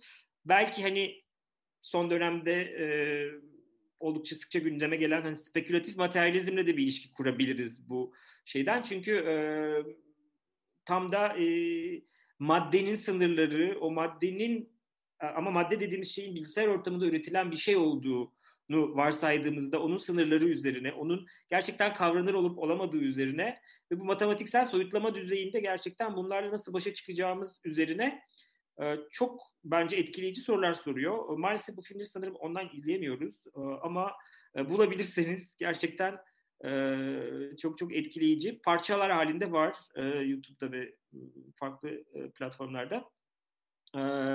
Dolayısıyla buradan da gerçekten aslında belki sinemanın yapamadığı bir şeyi tamamen film bilgisayar temelli imajlar üzerinden kuruyor. Yani bu ontolojiyi belki sinemayla yapmak çok zor olacaktı. Bu tip bir ontolojik sorgulamayı.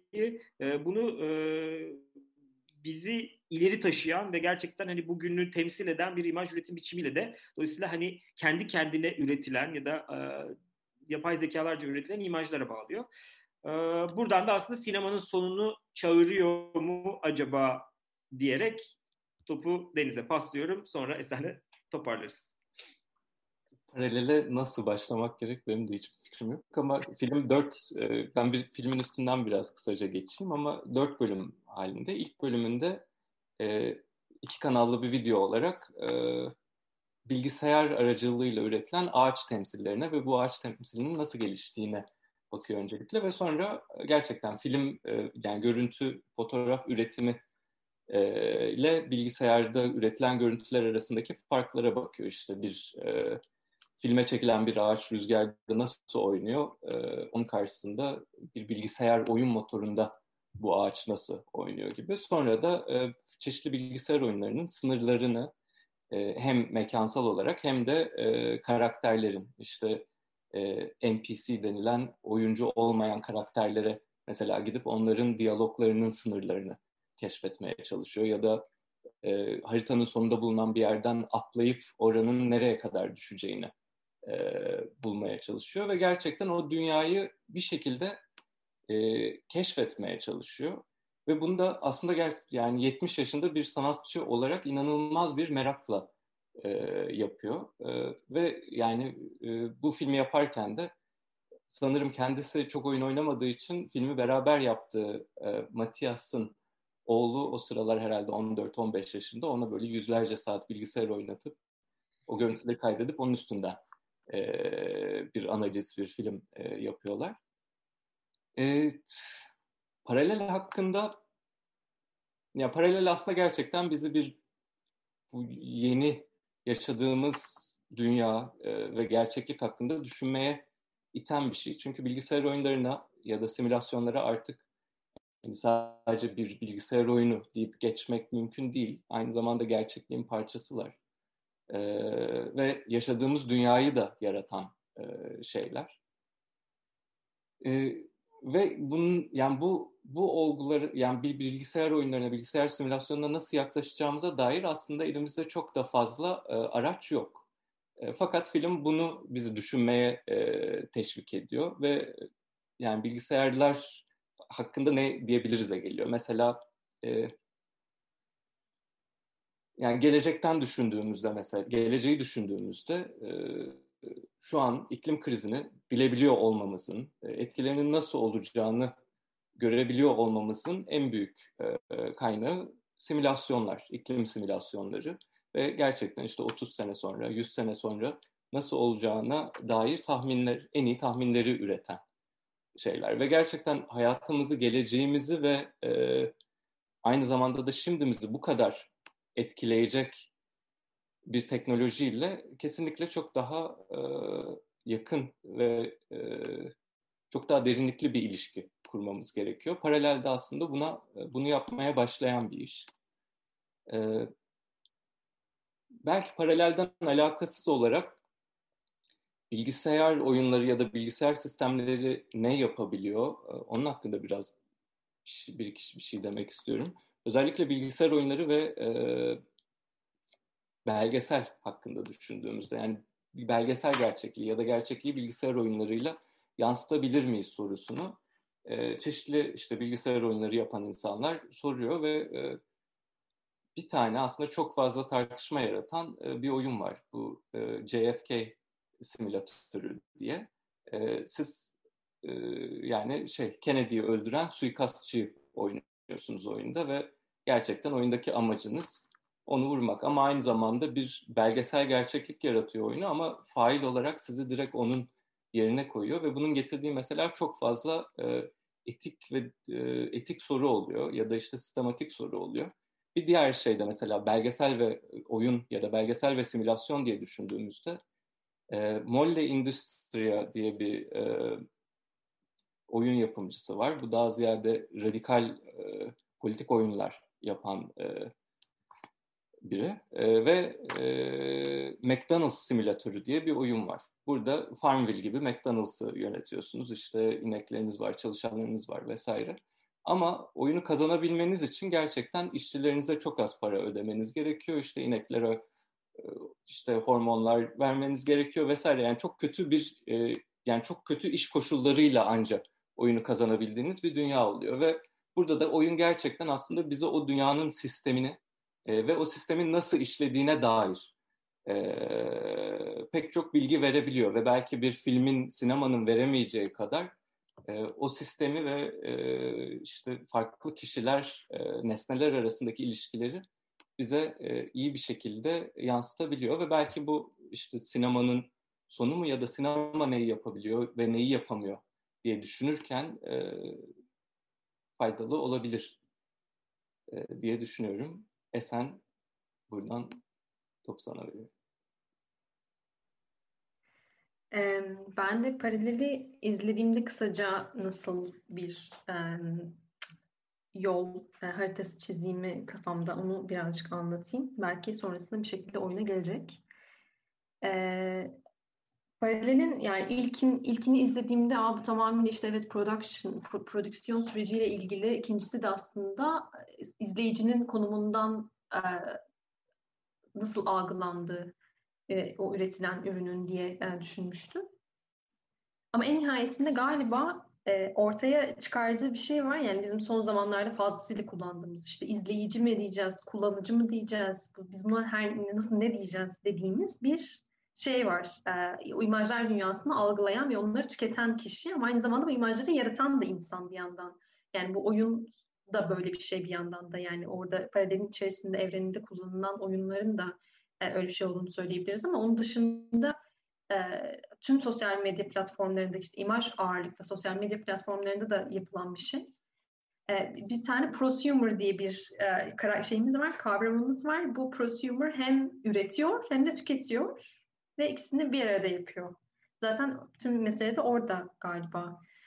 e, patlıyor. E, paraleldeki esas şey de bu. Yani artık böyle bizim sinema tarihinden bildiğimiz işte sinema salonunun karanlık dünyasında, karanlık salonunda oturup da işte voyeuristik bir şeyle o tüm e, evreni e, zihninde e, hiç kimseye bir şey çaktırmadan, işte o, o filmdeki ev, film evrendeki insanlarla da hiçbir şekilde etkileşime girmeden e, tamamıyla böyle izole edilmiş bir dünyada m, imaj tüketmenin ötesinde artık şey var galiba etkileşim halinde olmak var. Bununla ilgili zaten çok temel şeyler söylüyor ve bence filmin ilk açılış şeylerinden bir tanesinin ağaç olması benim çok ilgimi çekmişti. Yani ağaç herhalde en böyle temel işte semiotik e, 101 anlatılırken böyle derslerde ilk verilen örnek yani. Şimdi ağaç düşünün değil mi? Hani herkesin aklındaki ağaç farklıdır. Hani işte semiotik böyle çalışıyor falan gibi. Yani o konotasyonu nasıl yüklüyoruz? Bir imajın üstüne e, ya da bir kelimenin üstüne e, anlam yükü nasıl bindiriliyor ile ilgili çok devasa bir aslında akademik anlamda ağacın çok böyle net bir şeyi var artık kullanım alanı var. Yani ilk dediğim gibi semiotik tartışmalarında ilk verilen örnek o. İşte ağaç kelimesinin nasıl e, öylesine oluştuğu, işte nasıl böyle bir referansın olmadığı ya da işte ağaç imgesinin nasıl herkesin aklında farklı bir e, imaj yarat, imaj yani tahayyül ettiğini söyleyeyim. İmaj deyince aklıma daha maddi bir şey geliyor ama daha böyle e, zihinsel bir şey yarattığına dair böyle bir sürü açıklamalar var. Film bununla başlıyor olması çok e, iyi. Yani ve bunun konotasyon yüklenilen, imajın üstüne bindirilen bir sürü yükün e, üzerine bir film yaparken işte dediğim gibi en çok kullanılan örneği göstermesi bence tesadüf değil. Yani oradan bir bakmak lazım. Ve aynı zamanda film yani az önce senin verdiğin örnek vardı. İşte Muybridge'in e, işte atın koşuşunu e, şey yapan fotoğraflamasına dayandırmak var. Bir sinemanın kökeni olarak bunu görmek var. Bir de e, sonrasında işte post sinema tartışmalarıyla birlikte bir anda öyle bir manevra yaratıldı ki aslında sinemanın kökeni animasyon. Yani ilk çıkartılan e, fotoğrafta kullanılmadan önceki e, şeyler, e, animasyon filmler. Esasında sinemanın kökeninde bu var diyen bir de şeyimiz var, yeni bir e, literatürümüz var. Yeni dediğim belki herhalde 20 yıllık, 30 yıllık falan bir literatür. E, bu, biraz da buna da referans veren bir şey bir yandan. Yani oyun dediğimiz şeyi sinemadan nasıl ayıracağız? Ayıramıyoruz çünkü hani e, kökenleri benziyor aslında birlikte ve gene sinematik bir deneyim yaratıyor. Ve en nihayetinde galiba tüm bu tartışmaların da ötesinde yani hep biz sizinle tartıştığımızda Emre ve Deniz'le de tartıştığımızda hep şey diyorduk yani bu insan inanılmaz bir çağdaş e, bir şeyden gidiyor, kanaldan gidiyor ve hiçbir şekilde içinde bulunduğu e, toplumun ya da işte kültürel kültür demeyeyim hadi ama içinde bulunduğu görsel e, şeyin e, evrenin e, dışında soyutlanarak bir iş üretmiyor. Yani eğer 60'larda bir şey üretiyorsa 60'lardaki politik, kültürel, sosyal, ekonomik her şeye referans verecek türden e, bir imaj üretirken ya da bunun üzerine düşünürken cevaben hatta tavır alırken aynı şekilde günümüze geldiğimizde de yine aynı ideoloji, e, işte ekonomi, e, kültür yani her az önce bahsettiğim tüm kavramları da böyle içine alan ve çok böyle zamanına cevaben e, bir tavır sergilediğini görüyoruz. Yani oyun şeyden işte napalm bom şey bombasını e, etkisini gösterdiği işte yine şey yapan e, sönmeyen ateş filmindeki şey neyse tavrı neyse aslında günümüze geldiğinde sanıyorum 2012'de değil mi şey paralel serisi tam emin değilim ama 2000'li yılların bayağı e, evet, ortalarında. 2012 yıllarında da aslında bana kalırsa yani tavır gene aynı bir tavır. Yine aynı cevap verme ve yanıtlama içinde bulunduğu dünyaya karşı bir tavır sergileme hali var. Sadece o işte şeyler değişiyor galiba. Uğraştığı medium'un e, aracısı değişiyor sadece. Ama aslında gene aynı şeyi düşünüyor. Bir yandan gibi geliyor. Herhalde benim söyleyebileceklerim bu kadar paralelle ilgili. Hmm. E, zaten yavaştan toparlayalım diye ben e, gelen sorular vardı. Onları size e, aksettireyim. E, aslında bağlantılı da bu dediklerinle. E, belki şu iki soruyu birbirine bağlayabiliriz. İki sorudan ziyade bir tanesi öneri aslında. E, Faruki e, bunu belki en son yapalım kapatmak için. Ondan önce Zeynep Saran şöyle demiş. Ahmet Güratan'ın kitabın başında dediği gibi sinema tarihi sinemanın şimdiki halinin hep Méliès'ten alınarak devam ettirildiğini söylüyor. Ulus Baker de aslında Lumière ile Méliès'in karşıtlığının değil yan yana sinemanın iki cephesi olduğunu söylemiş. E, Faroki'nin e, Lumière tarafında olduğunu söyleyebilir miyiz? E, minor sinema dediği şey ve günümüzde e, çok fazla da görmediğimiz kimsenin yapmadığı film anlatısını yapabiliyor aslında. O bakımdan da çok değerli. Lumière tarafında olduğunu söyleyebilir miyiz? Méliès tarafında olmadığını bence hani benim fikrim Méliès tarafında olmadığını söyleyebilirim ama Lumière tarafında da değil galiba. Ee, en azından benim e, tanıdığım kısıtlı alanda söyleyebileceğim şey ikisinin de dışında durmaya çalışan bir tavrı var ve bu da belki tam da hani sinema sonrası dediğimiz, post sinema dediğimiz şeyi de doğuran. Yani o sinemanın var olan iki kutubunun da e, ötesine doğru düşünen bir üretimi var diye düşünüyorum. Bilmiyorum siz ne dersiniz Esen, Deniz buyurun. Esen. Ben galiba çok kısa bir cevap vereyim sonra Deniz devam etsin. Ben galiba Tonganing'in tarafında olduğunu söyleyebilirim. Tonganing çünkü tam o karşılaştırmayı yapıyor ve işte anlatı sinemasının başlangıcı. Yani biz sinemayı neredeyse anlatı sineması olarak tanımlıyoruz ama hayır hiç öyle değil. Anlatıdan önce devasa bir e, dönem var 1920'lere kadar neredeyse ve orada işte Méliès ile şeyin ayrılması, e, Lumiere'in ayrılması aslında bir hata. Çünkü e, sinemanın şekilde nasıl işlediğini düşüneceksek eğer, bunun üzerine bir şey söyleyeceksek ve bu yüzden ayırıyorsak ikisini, e, aslında temelde ikisi birleşiyorlar çünkü illüzyon yaratıyorlar ikisi de. Yani Lumière de aslında fotoğrafik imajın işte e, sabit görüntünün yan yana gelmesinden oluşan bir hareketi e, kullanıyor. Medya de aynı şekilde kullanıyor. Yani o yüzden birbirlerinden ayırt edebileceğimiz bir şey değil.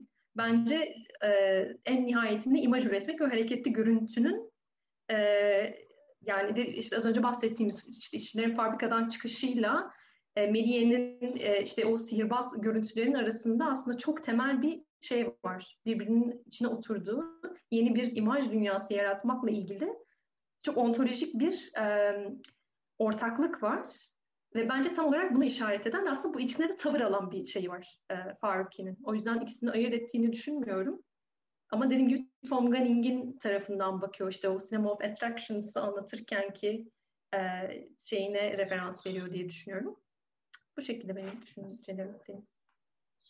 Çok güzel bir cevap oldu Esen. Benim de çok diyecek bir şeyim yok. Ben de çünkü şahsen e, Lumière Méliès e, ayrımını çok fazla anlamıyorum. E, yani ikisi de bir illüzyon ve bir yandan da hani işte Lumière'lerin erken dönem filmlerinden bir tanesinde e, işte bir bahçıvan var. Çocuk gidip bah- şeyin hortumuna basıyor. Sonra işte onu açtığında bahçıvan bir anda sulanmaya başlıyor. Yani o da aslında anlatı sineması örneği ve e, hani bildiğimiz sinemaya çok yakın. E, bir tek işte gerçekten Méliès'in hani o özel efekt ve illüzyon e, kısmının bir ilginçliği var ve belki Faruki'de e, de sürekli o illüzyonun arkasına bakmak, o illüzyonun nasıl üretildiğine dair bir şeyler e, bulmaya çalışma e, çabası var. E, o yüzden evet yani belki bir tek o illüzyonla ilgili şey denilebilir ve e, hani özel efekt ve illüzyon aslında senin de dediği gibi sinemanın temelinde. E, o yüzden de her sene en merakla beklediğim Oscar kategorisi özel efekt kategorisi.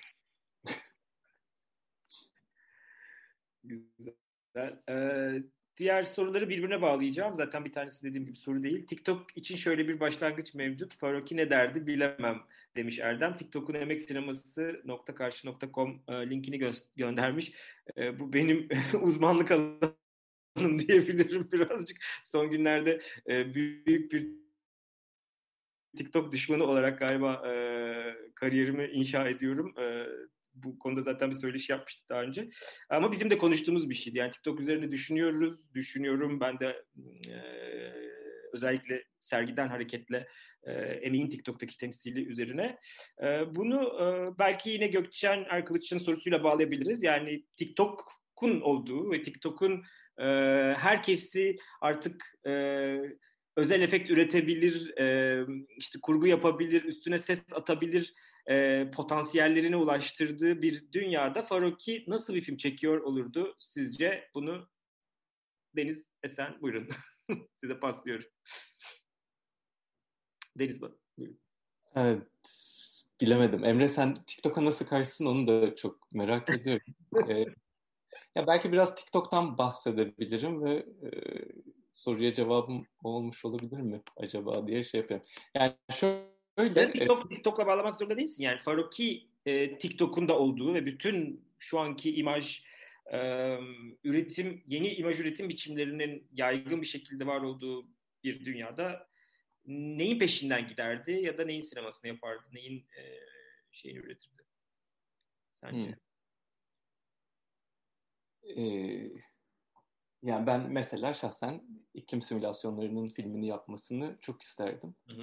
Ee, ama mesela TikTok hakkında da konuşurken nasıl konuştuğumuzu bilmiyorum ama e, belki Faroki filmi olabilirdi böyle bir TikTok yaklaşımı.